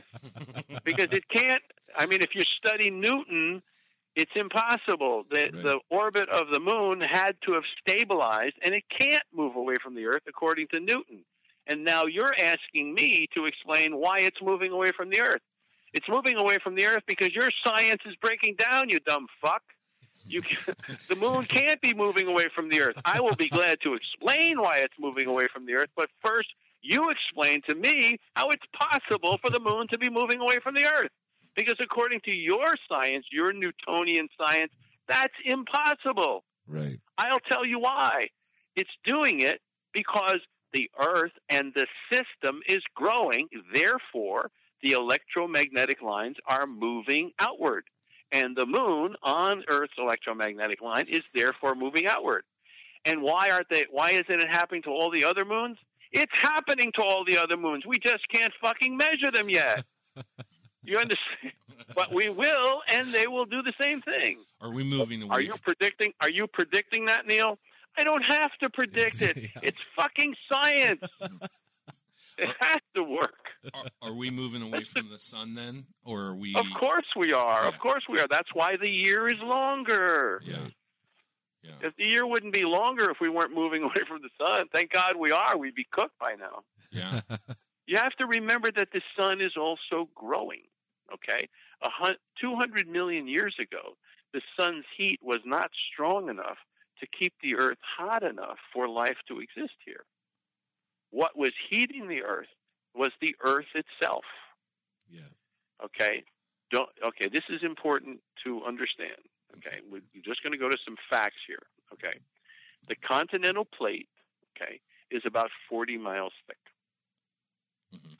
The oceanic plate, okay, is two miles thick. Wow. Now, why is the oceanic plate two miles thick and the continental plate 40 miles thick? And was that always the case? No. Two miles thick is correct. And since the oceanic plate is two thirds of the Earth, most of the Earth has a coating that's only two miles thick. The only places that don't have it are the continental plates. Okay, they're 40 miles thick. Okay, so how did that happen? Well, 180 million years ago, or thereabouts, the continental plates were only two miles thick. No, you can't argue that, Neal. You'd have to. That's ridiculous. No, it's not ridiculous because the oceanic plates are now only two miles thick. So logically, the proper thickness of the outer coating of the Earth should be two miles. Well, why isn't it two miles on the continental plates? Well, it's not two miles on the continental plates because the continental plates broke apart. Okay? Mhm. And the rifts appeared in the deep oceans. And the rifts are higher than two miles. So what happens is the heated gases move from under the continents toward the rifts. Well, how do you know that that's true? Well, I know it's true because geology goes out and fucking measured this, measures this shit, and says that only four percent of the asthenosphere is molten and liquid, and most of that is under the rifts. Thank you, geology, for doing that. and the reason it's not under the continental plate is because, let me see, the continental plates are 40 miles thick. It can't be there. It has to move to a higher place. Yeah. Where is that higher place? It's at the rifts. So what happens is the continental plates, okay, get thicker and thicker. The ocean gets covered with water, okay, and the continental plates have ice ages. Welcome, ice ages. Did we ever have ice ages during the ages of the dinosaurs? No. Did we have ice ages before that? Likely no. Why do we have ice ages now? Because the continental plate is 40 miles thick. Crazy. Jesus Christ. Yeah. So, when the Earth was smaller, the whole crust of the Earth was only two miles thick. Well, if it's two miles thick, we don't understand that very much because most of our two mile thick shit is now under the ocean. But that's what's heating the ocean. Okay?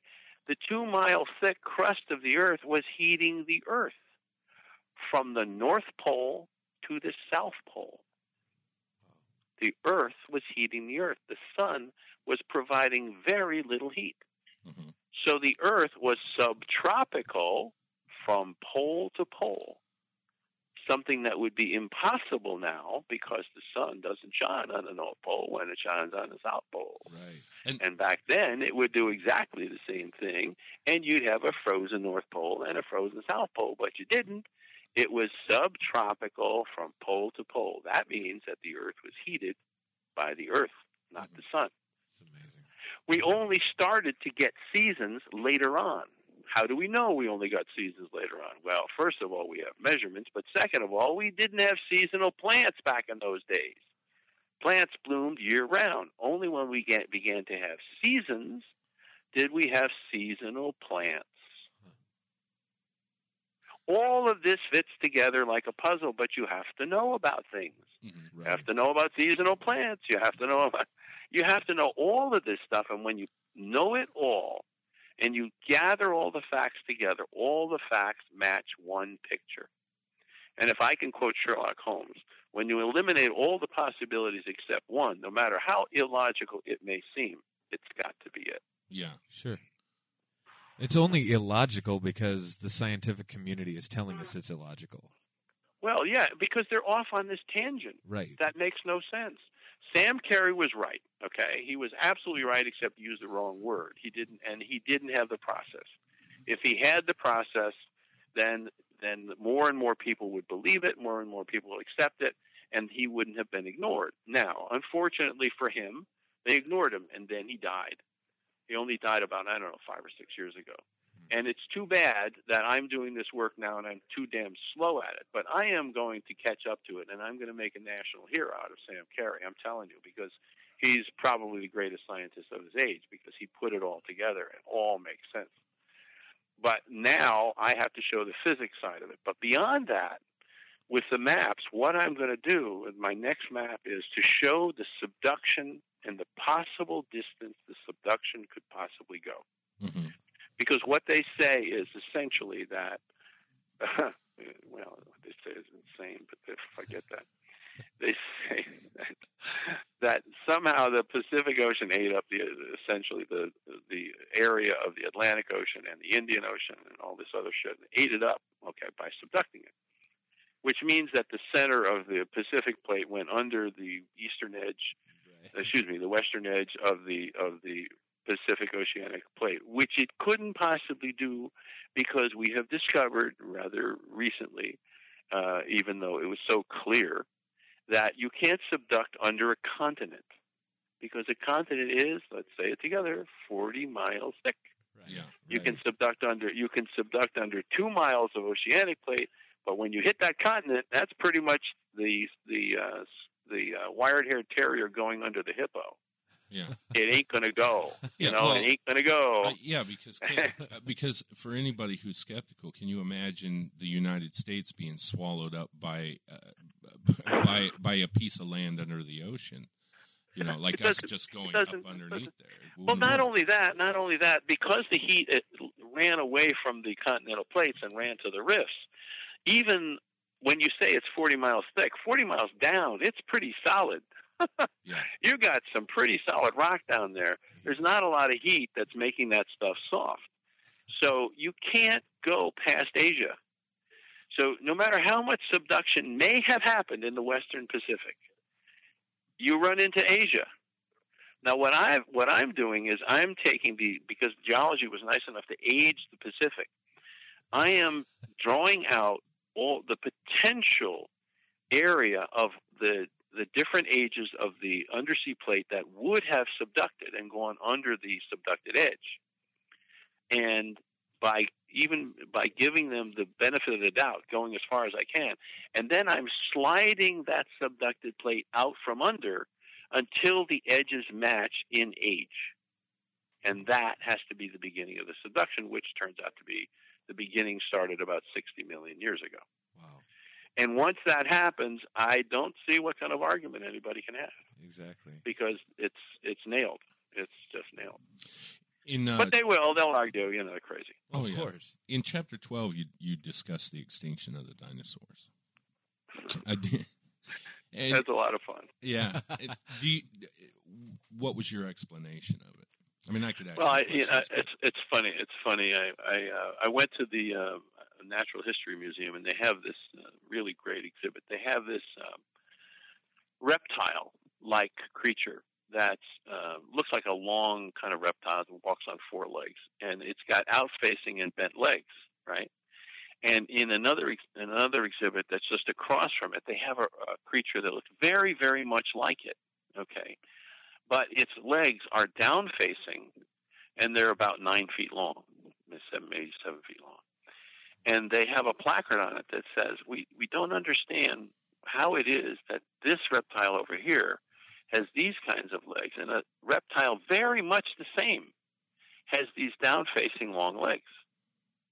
Right? Mm-hmm. and it's right there in the museum. And I, and I and I, I remember standing there in the middle of the museum, going, "So you guys don't realize that this reptile migrates, and he has down long down facing legs because he migrates?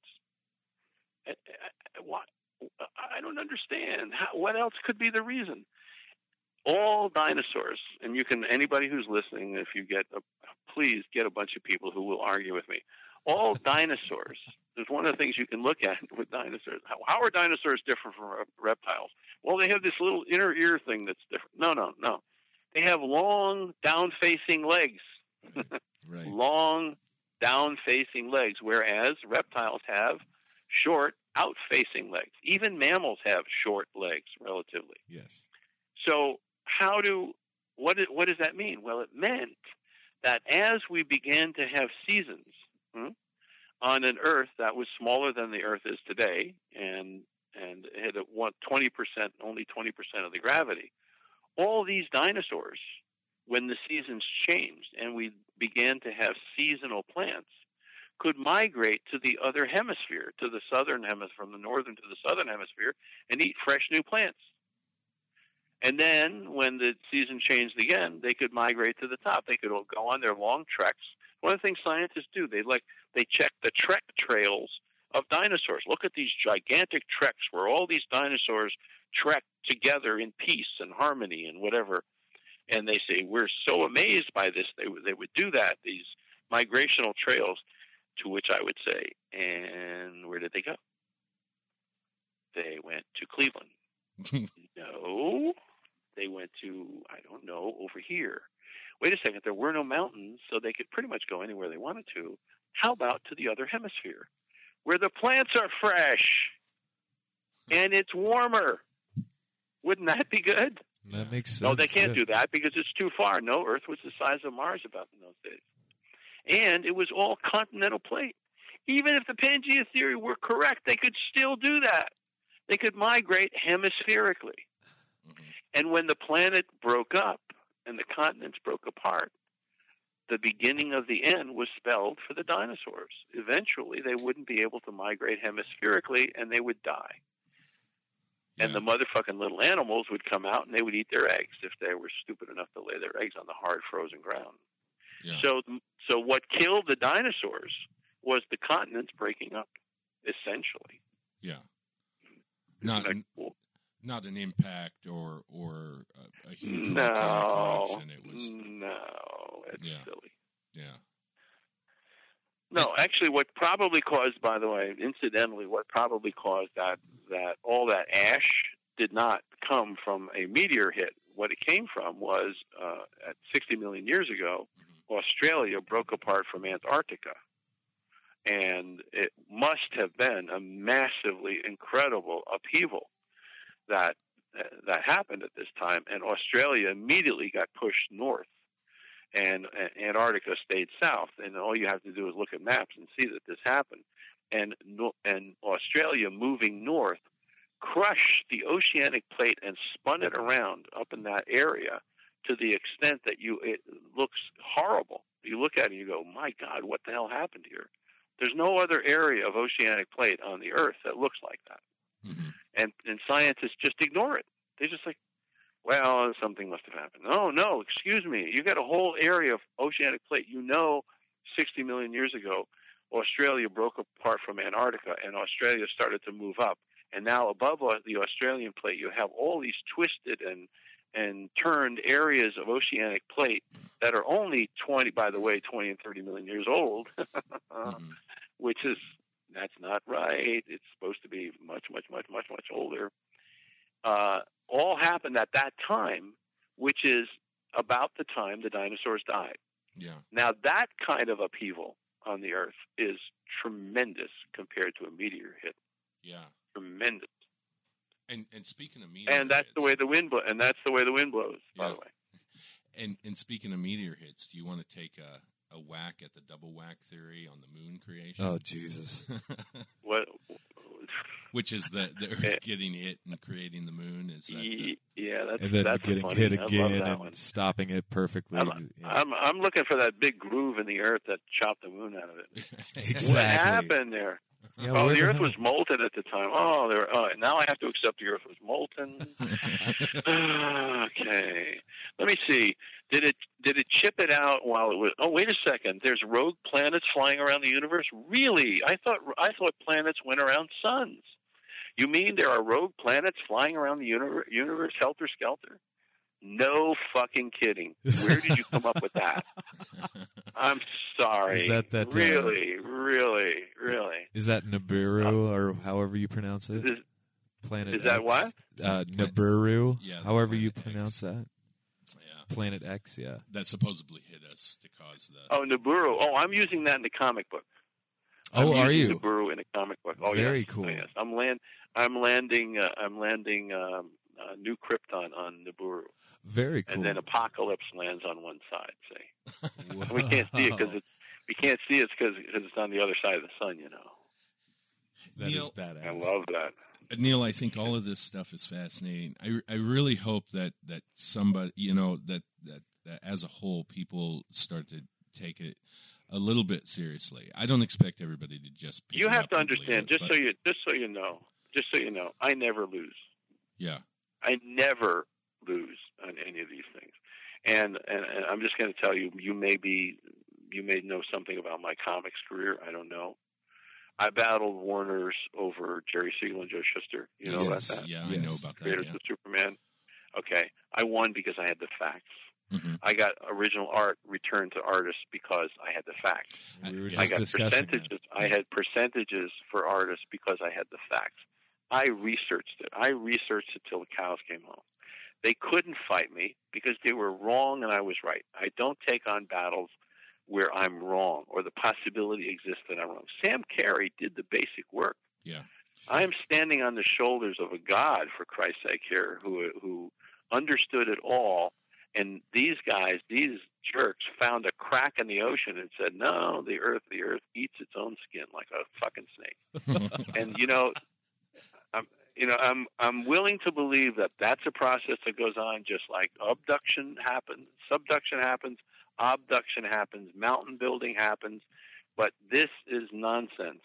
You mm-hmm. cannot eat all of that, okay, and then have an oceanic plate that is exactly the same age in the Atlantic as it is in the Pacific.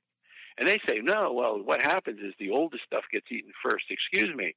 There's a 180 million year old plate right in the Pacific Ocean, and it has not been touched by subduction, nor is the 170 million year old plate been touched, and there's a 160 million year old plate area that the little corner has been nicked off of by by the subduction. So no, it's all it's again just total bullshit Yeah. Mhm. and it's it's this all this theoretical stuff that's just not true. How can you possibly have oceanic plate everywhere on the earth that is no older than 180 million years old? Exactly the same. Atlantic exactly the same as the Pacific. Oh, it's a coincidence. well, I'm sorry.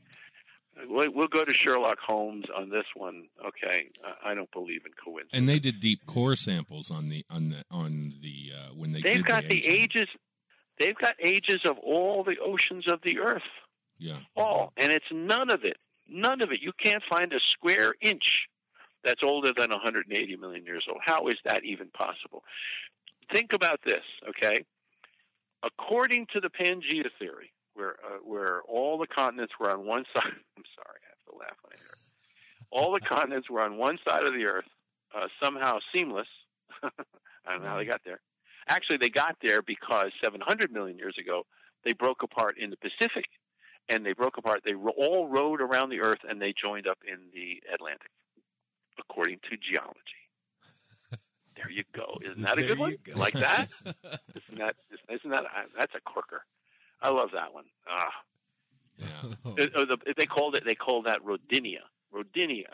Seven hundred million years ago, it began to Rodinia began to break up in the Pacific. All the pieces, all the pieces, every single island, all the pieces, excluding none, rode around the Earth and joined up in the Atlantic and became Pangea. Mm. And there's and it's seamlessly, you know, it's there's no mountains, there's no seams, none of it. It's amazing. And so anyway, so God, oh Jesus, you know this that stuff is so stupid. Anyway, so if if that is true, okay, and and science, geologists and paleontologists will tell you that all the dinosaurs existed on all seven continents at the same time, okay, Mhm. over the ages of the dinosaurs and the ages of the reptiles, and that's a really wonderful thing, and that's a great proof for the Pangea theory. It's actually a much better proof for what I'm talking about. But if that is the case, okay, then all of that Pacific, over 10,000 miles wide, mhm, uh, m- more than that. Why did I say 10,000 miles? It would have to be more like 12,000 miles wide. Anyway, 12,000 miles wide, covering two thirds of the Earth, had to be, that oceanic plate had to be, every inch of it, far older than 180 million years old. It had to be, in some cases, as old as 700 million years old Mhm. to 180 million, because it's all older than the spreading Atlantic, all older. And somehow the Earth ate every square inch of it. Yeah. In both in both directions. It ate it in both yeah. directions. Oh, oh, yeah. Yeah. And- oh, yeah. It just, uh, it's. I mean, I, there are things that people, you know, you hear and you go, really, really, you believe that? No, no, really.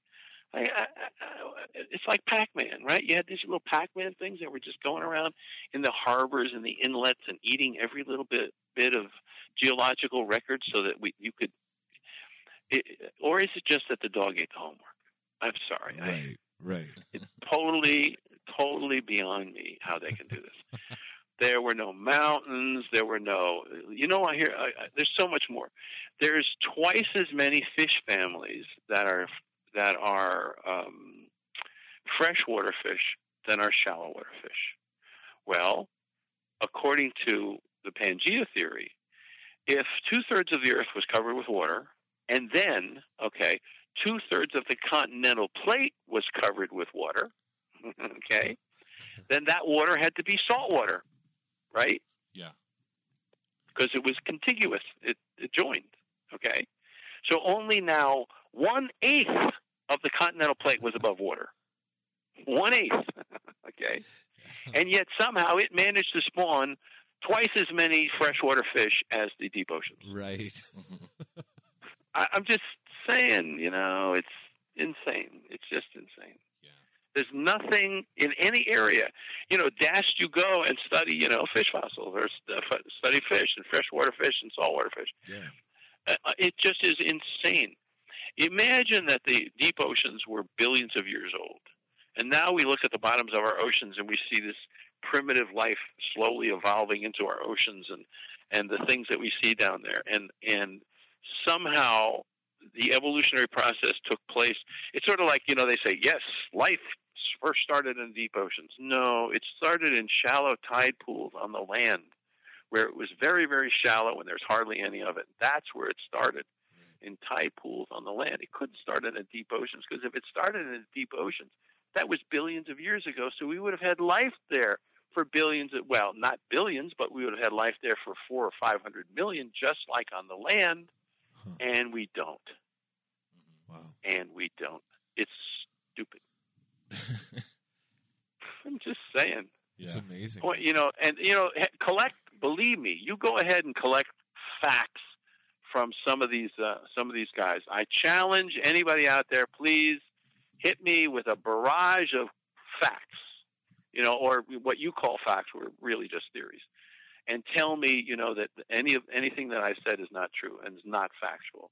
I have a geological report of a guy who who uh, dug in the east coast of the United States, where they talk about you know the, the Adirondacks or the Appalachians were uh, 200 million years old. The guy digs down and he digs down to that area uh, that would be area of the Appalachians, and he says, uh, first of all, it's 200 feet underwater. Second of all, it's flat as a board. flat as a board. Oh it's my it's totally it's it's all nuts, man. I'm telling you. Yes, I got. I have an art I have a, I have a, a you know uh, paleontological report that says uh, about this uh, from this uh, uh, uh, emeritus of professor emeritus of uh, natural history, and he wrote a book, and I have this quote from him saying, he says, well, you know, the land was pretty much topographically flat, and there were no really mountains or high places anywhere where the dinosaurs were. Otherwise, they wouldn't be able to migrate to these places and and proliferate all through the seven continents. Mhm. And then and then geologists are trying to prove there were mountain ranges everywhere. Right. No, right. uh, excuse me, if there were, how would the here try this one? This is a good one. If two thirds of the of Pangea were covered with water, how could you say it was an island? What you do, draw Pangea, draw a shape, okay, and then take a magic marker and co- and color over areas randomly uh, that cover two thirds of that island of of that big giant island, and then see whether or not you have an island. it looks like the Philippines.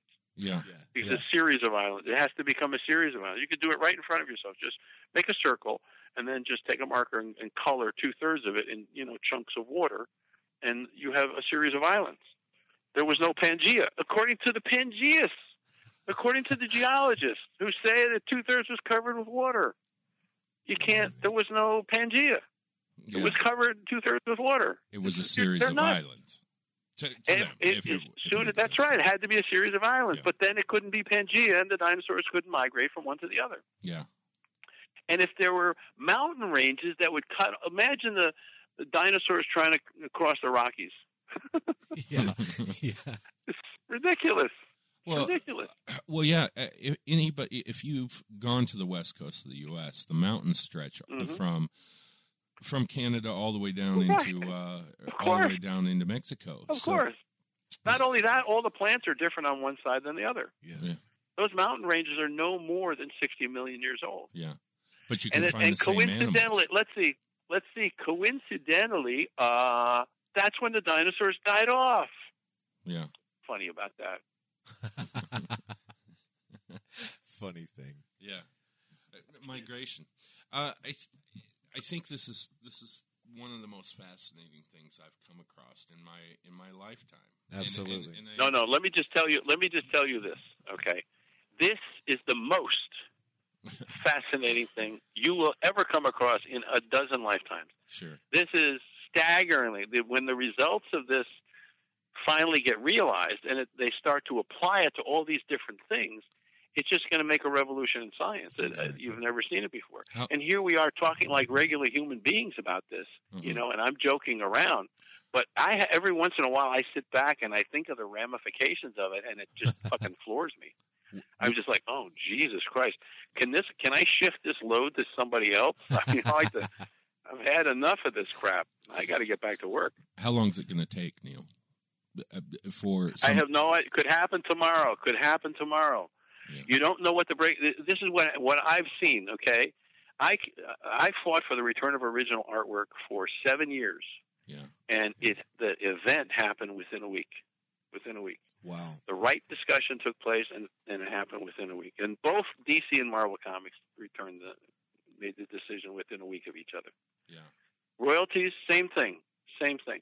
What happens is, as you move something forward, I've, I've, and if you study things, you will find that there's, it's, it's an accelerated progression. It starts a very, very slow, very, very stays slow for a long period of time. It's tedious.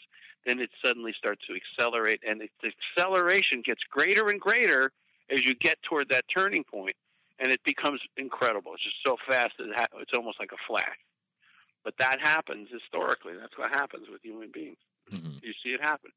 Some uh, television show, you see Walking Dead. You know, you watch Walking Dead, and it's like, if you watch this stupid Walking Dead show, I don't know, It was a comic book, wasn't it? Yeah, it was a comic book for a couple of years. And really, comic book? I never read that. I don't know. And then suddenly it accelerates, and then people are walking like zombies through the streets of uh, of, of uh, uh, conventions. You know, Exactly. scaring people on the sidewalk. It just accelerates and turns into this massive thing. That everybody tells everybody, and suddenly, boom, it's there. So I can't tell you how it's going to happen. And I, you know, everyone that I've ever been involved in, I could not have predicted in the, uh, ahead of time. Yeah. Not even possible. So I, I, all I'm doing is working at it. I'm going to do the next animation. I'm going to present it. Uh, I'm going to make talks, you know, uh, uh, speeches and stuff. And at some point, the turn's going to ha- or it's going to begin, you know, and then it'll accelerate, and it'll happen. And then as everything will go upside down, all the textbooks have to be rewritten. It's Yeah. insane, Yeah. Absolutely. but that's what's going to have to happen. Anyway, are we good for now? We are good. Hey, I have one more question. Are you? Are you? Sure, uh, sure. I read an article the other day. Now this is about comics. See this? yeah. I had okay, so I'm at a, I had a convention in San Diego, and I have a long conversation with the zoologist relative to the the effects of the theory on zoology, and we had this great conversation because I, you know, I love his subject, uh-huh. and you know, people are walking away from the table, you know, and, oh fuck, what's that all about? We'll come Okay. back later when Neal isn't talking to some guy who's talking about animals.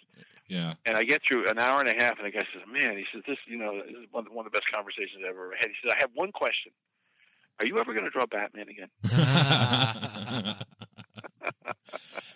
well, I, I read an article about the, the comic book movies and um, and the creators of of of these characters getting their their piece rather than just Marvel and, and DC getting their piece. I, I- or have you thought? Yeah, yeah. Is that true? And if it is, are you going to take that one on? I got uh, for the first. Uh, the the problem is that uh, Marvel is really bad at it, but they do give some money. Yeah. Very bad. Uh, they're um, they give like uh, uh, if you, if your character appears in a movie, you get twenty five thousand dollars. If if my character Ra's al Ghul appeared in the first Batman movie uh, of the three of the last three, I got a check for a hundred thousand dollars, and it wasn't even in a contract. Wow. And I got a check for a hundred thousand dollars for the third movie Yeah. same thing. Unfortunately, I only got a check for ten thousand dollars for the for the uh, Joker movie, which was mostly based on Joker's Five Way Revenge, and I got really pissed off about that. So we've tried to codify it and make it better. Yeah. So um, Marvel, DC is more agreeable, and it's taken a long time. And imagine how many people have had stuff in movies and they never got anything. Things are the sh- the ship is turning Yeah. Yeah. And they always know I'm there. I mean, I, I'll tell you a quick story. Okay, Okay. uh, I kind of dropped out of comics for a while. I did Superman versus Muhammad Ali, and then I sort of went on strike because this work made for hire provision of the copyright law, which you guys should look into, and you probably won't, but there you go.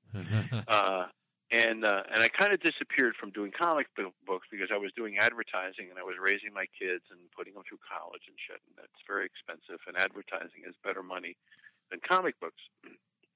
But people were noticing that I was, you know, I was I wasn't there anymore, and they were at a uh, the San Diego convention, and apparently Harlan Ellison was there, and uh, he was, you know, doing a panel, and somebody got up and said. Uh, uh, Mr. Ellison, uh, what do you think is going to happen now that Neal Adams is gone from comics? And Harlan said, Neal may be gone from comic books, but they still have to think about the sons of Neal Adams. that is good. Yeah. Uh, do you do you have any uh, upcoming projects? Like, are you going to do a Walking Dead? Comic Yes, I'm or- working on. I'm, uh, first of all, I want everybody that you know to go out and buy Batman Odyssey, and I want them to turn to eight pages before the end of the book and watch Batman shoot the Sensei with uh, four bullets, and then go, "How the fuck did that happen?" Uh, because Batman go doesn't read comics, everybody read batman odyssey. I'm telling you it is the it is the turning of the ship of the future of comic books. It is the novelized um, uh, it's like a movie of a, of a it's a comic book movie. Yeah. And awesome. that's what we're going to have. We're going to have regular comic books and then we're going to have comic book books that are not collections or stories but are one story one novel Yeah. And that's what we want to see in the future. And that's going to support the bookstores and it's going to support the comic book stores, which are all going to join together Absolutely. when And- the uh, bookstores stop getting so fucking uppity Yeah. and start uh, looking at reality. And if they want to stay in business, they're going to have to change. Yeah. Anyway, so that uh, that's that's the last one that I did that I want everybody to get. And I'm now working on a Superman New Gods, and I am using Nibiru as the planet uh, on the other side of the sun. that looking the forward to that. Kryptonians Yeah. are settled on. And uh, and I'm using and Apokolips goes there, and along with Darkseid and all Jack Kirby's characters, I'm going to bring them all back, this is Yeah. and we're going to have a romp. We are going to have a romp. Sounds great. that is awesome, man. Yeah. and your next appearance at a uh, at- at a convention, your next convention? Uh, the New York convention. In fact, that's uh, next weekend. Very Next cool. weekend. So New hopefully York, New York Comic Con. They're going to have like a hundred thousand people there. Crazy. uh, it's going to be a big one. You guys can go to my site and find, or tell everybody they go to nealadams.com. Go to nealadams.com. hmm Go to go to Neal- one. Go to nealadams.com and go to uh, what's his name? Uh, uh, what's his name, Joel? Batman on Batman. Kevin Smith's uh, thing, and, and he has podcasts, and he has a podcast called Fat Man on Batman. Yeah. Yeah, I have it pulled And up I- right now. Yeah. Yeah, and he's got uh, three, five, uh, five-hour shows with me, and everybody tells me they're fantastic. I refuse to listen to them, but apparently they are good, and people are all As telling each other. as a matter of And they're loading them into their car so they can listen to them as they drive to work and drive yeah. home. Yeah. That's how they, they like them. And Neal, I have had Fat Man pulled up on my computer screen the entire time Yeah, the before whole I even called you, and I plan on Uh-huh. listening to every single one of them. I love this one where this guy comes in and he says uh, he he comes up with a fake quote for you. Hey, listen to me. I'm Neal Adams. I'm so awesome. And then you you reply to him, and then he comes back and just kisses your butt. Completely I know. kisses your ass. That's so funny. So That's so funny. so yeah, I plan on listening to It's those. like it's like I, I liken that to the uh, to the uh, you know the lion walks through the glen and the monkeys throw their shit at him and then he turns and they all scatter into the trees. yeah, that's oh, exactly he turned! Oh shit! Yeah. And they can also go to nealadams.com, science, click on the science Yeah. button, and Exactly, purchase exactly. these videos. I'm sure Right. they were not Right. cheap to make. Uh, Yeah, and uh, that's true. But you can also go to YouTube and you can watch most of them there. yes. You know, you can get them. You can get them to collect. You know, you can download them, and uh, it costs some money to download them. But you can probably, even if you're clever enough, you can download them off YouTube. Believe me, you can rip anything that I do off. Oh, You can find a way. You know, don't have Yeah. to pay anything for it. Yeah. But, But if you're, if you're, if you're sincere and Exactly. oh, God, forget that. yeah. Um, but yeah, no, go go there. Also, those of you who are fans, buy commissions off that site and get artwork. And uh, you know, why don't I, why don't I promote myself here? And go to go to Kevin Smith's site. Kevin Smith does a great podcast. You guys got to got to hear it. And if you're serious, uh, a serious scientist, just get pissed at me. It's good for you. It's good for you. Gets the blood blood going. Gets the corpuscles moving. Yeah. Don't. And then if you want to argue with me, argue with me because I will rip your heart out in a nice it. way. In a nice way. In a nice way. Well, Neal, thank you Anyway. so much, man. You've been so generous with your time. Thank you. Yeah. It's a pleasure. Amazing. you. Thank you. Okay. Have a good Bye-bye now. Bye. You too. Bye bye. All right, so that was the uh, that was the interview with Neal Adams. Mind blowing. Absolutely freaking mind blowing. Yeah. yeah. So when I don't know if you're going to have an argument with your daughter when she comes back and says, "Hey, in science today we learned that uh, the Yes, continents you- slide around." I don't know how I'm going to field those yet. Yeah. Some people are like, no, they're feeding you full of horse shit. or what? Like, well, you can't do that. She'll get a- exactly. That's what I'm saying. She's going to fail. Yeah. So, Well, I believe it. I, I, I definitely believe it. Uh, Like I said, I trust the fact that he, he got these things off the shelf from, you know, that they're all working theories and he just put it together. yeah. And, and I trust in that. Uh, I, I, I know that Neal Adams isn't a scientist, but uh, he's a really smart guy. He's, he's basing it, he's adding to or basing all of it off of an actual scientist, uh, theory who, which was a friend of him, his, Uh, so go check out go check out Neal Adams' page. We're gonna have a link on Facebook. Right. Watch all the videos. You can watch them on YouTube. We'll have a link to that too. Uh, they're very very interesting. Uh, also, uh, like us on Twitter or follow us on Twitter. Yeah. We have to say that. Like us on Facebook. Email us your comments uh, at, uh, Ectoplasm show at gmail.com. isn't it the Ectoplasm Show? I think, I think, honestly, it's just ectoplasm show. Okay, ectoplasm show at gmail.com. We, we say something different every week. Yeah, we do. well, it's because we forget. Right, Whether it's the ectoplasm show. at We should have it written down on a sticky note so that way we're, we don't look so friggin' unprofessional. But I do know that, like, on Twitter, we are at ectoplasm show. I do know that. and Facebook, we're the ectoplasm show. The. Yep. so uh so like us there, we we have two people two people following us. No, I think we have 12, or yeah. I don't know what we have now. 12 on Facebook. 12 on Facebook. 12 fans on Facebook, two people on Twitter. We're rising stars. We are getting there. Slowly but surely. well, it's only our fourth episode. That's know. very true. So uh And for our fourth episode, I'm sorry, but I'm very, very happy that we got Neal fucking Adams yeah. to come and talk to us. Yeah. It's amazing. Oh, Yeah, I think so. Uh, it, it, you know, from our world, uh, it's like talking to a superstar, Right, right. Not because of the growing Earth theory, but because because of the things this guy's done in his life. And that's just it. Is he's done so much. I mean, to me, it's it's just as exciting to talk to him as it would be to talk to Stan Lee. Right. And Right.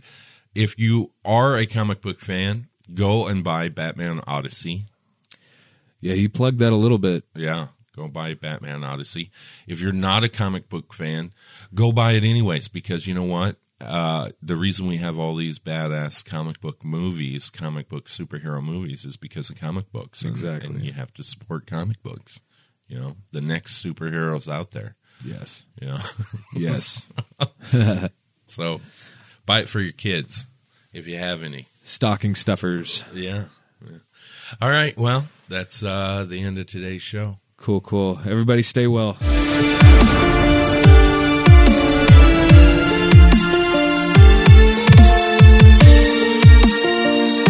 I make it a rule never to get involved with possessed people. Actually, it's more of a guideline rule.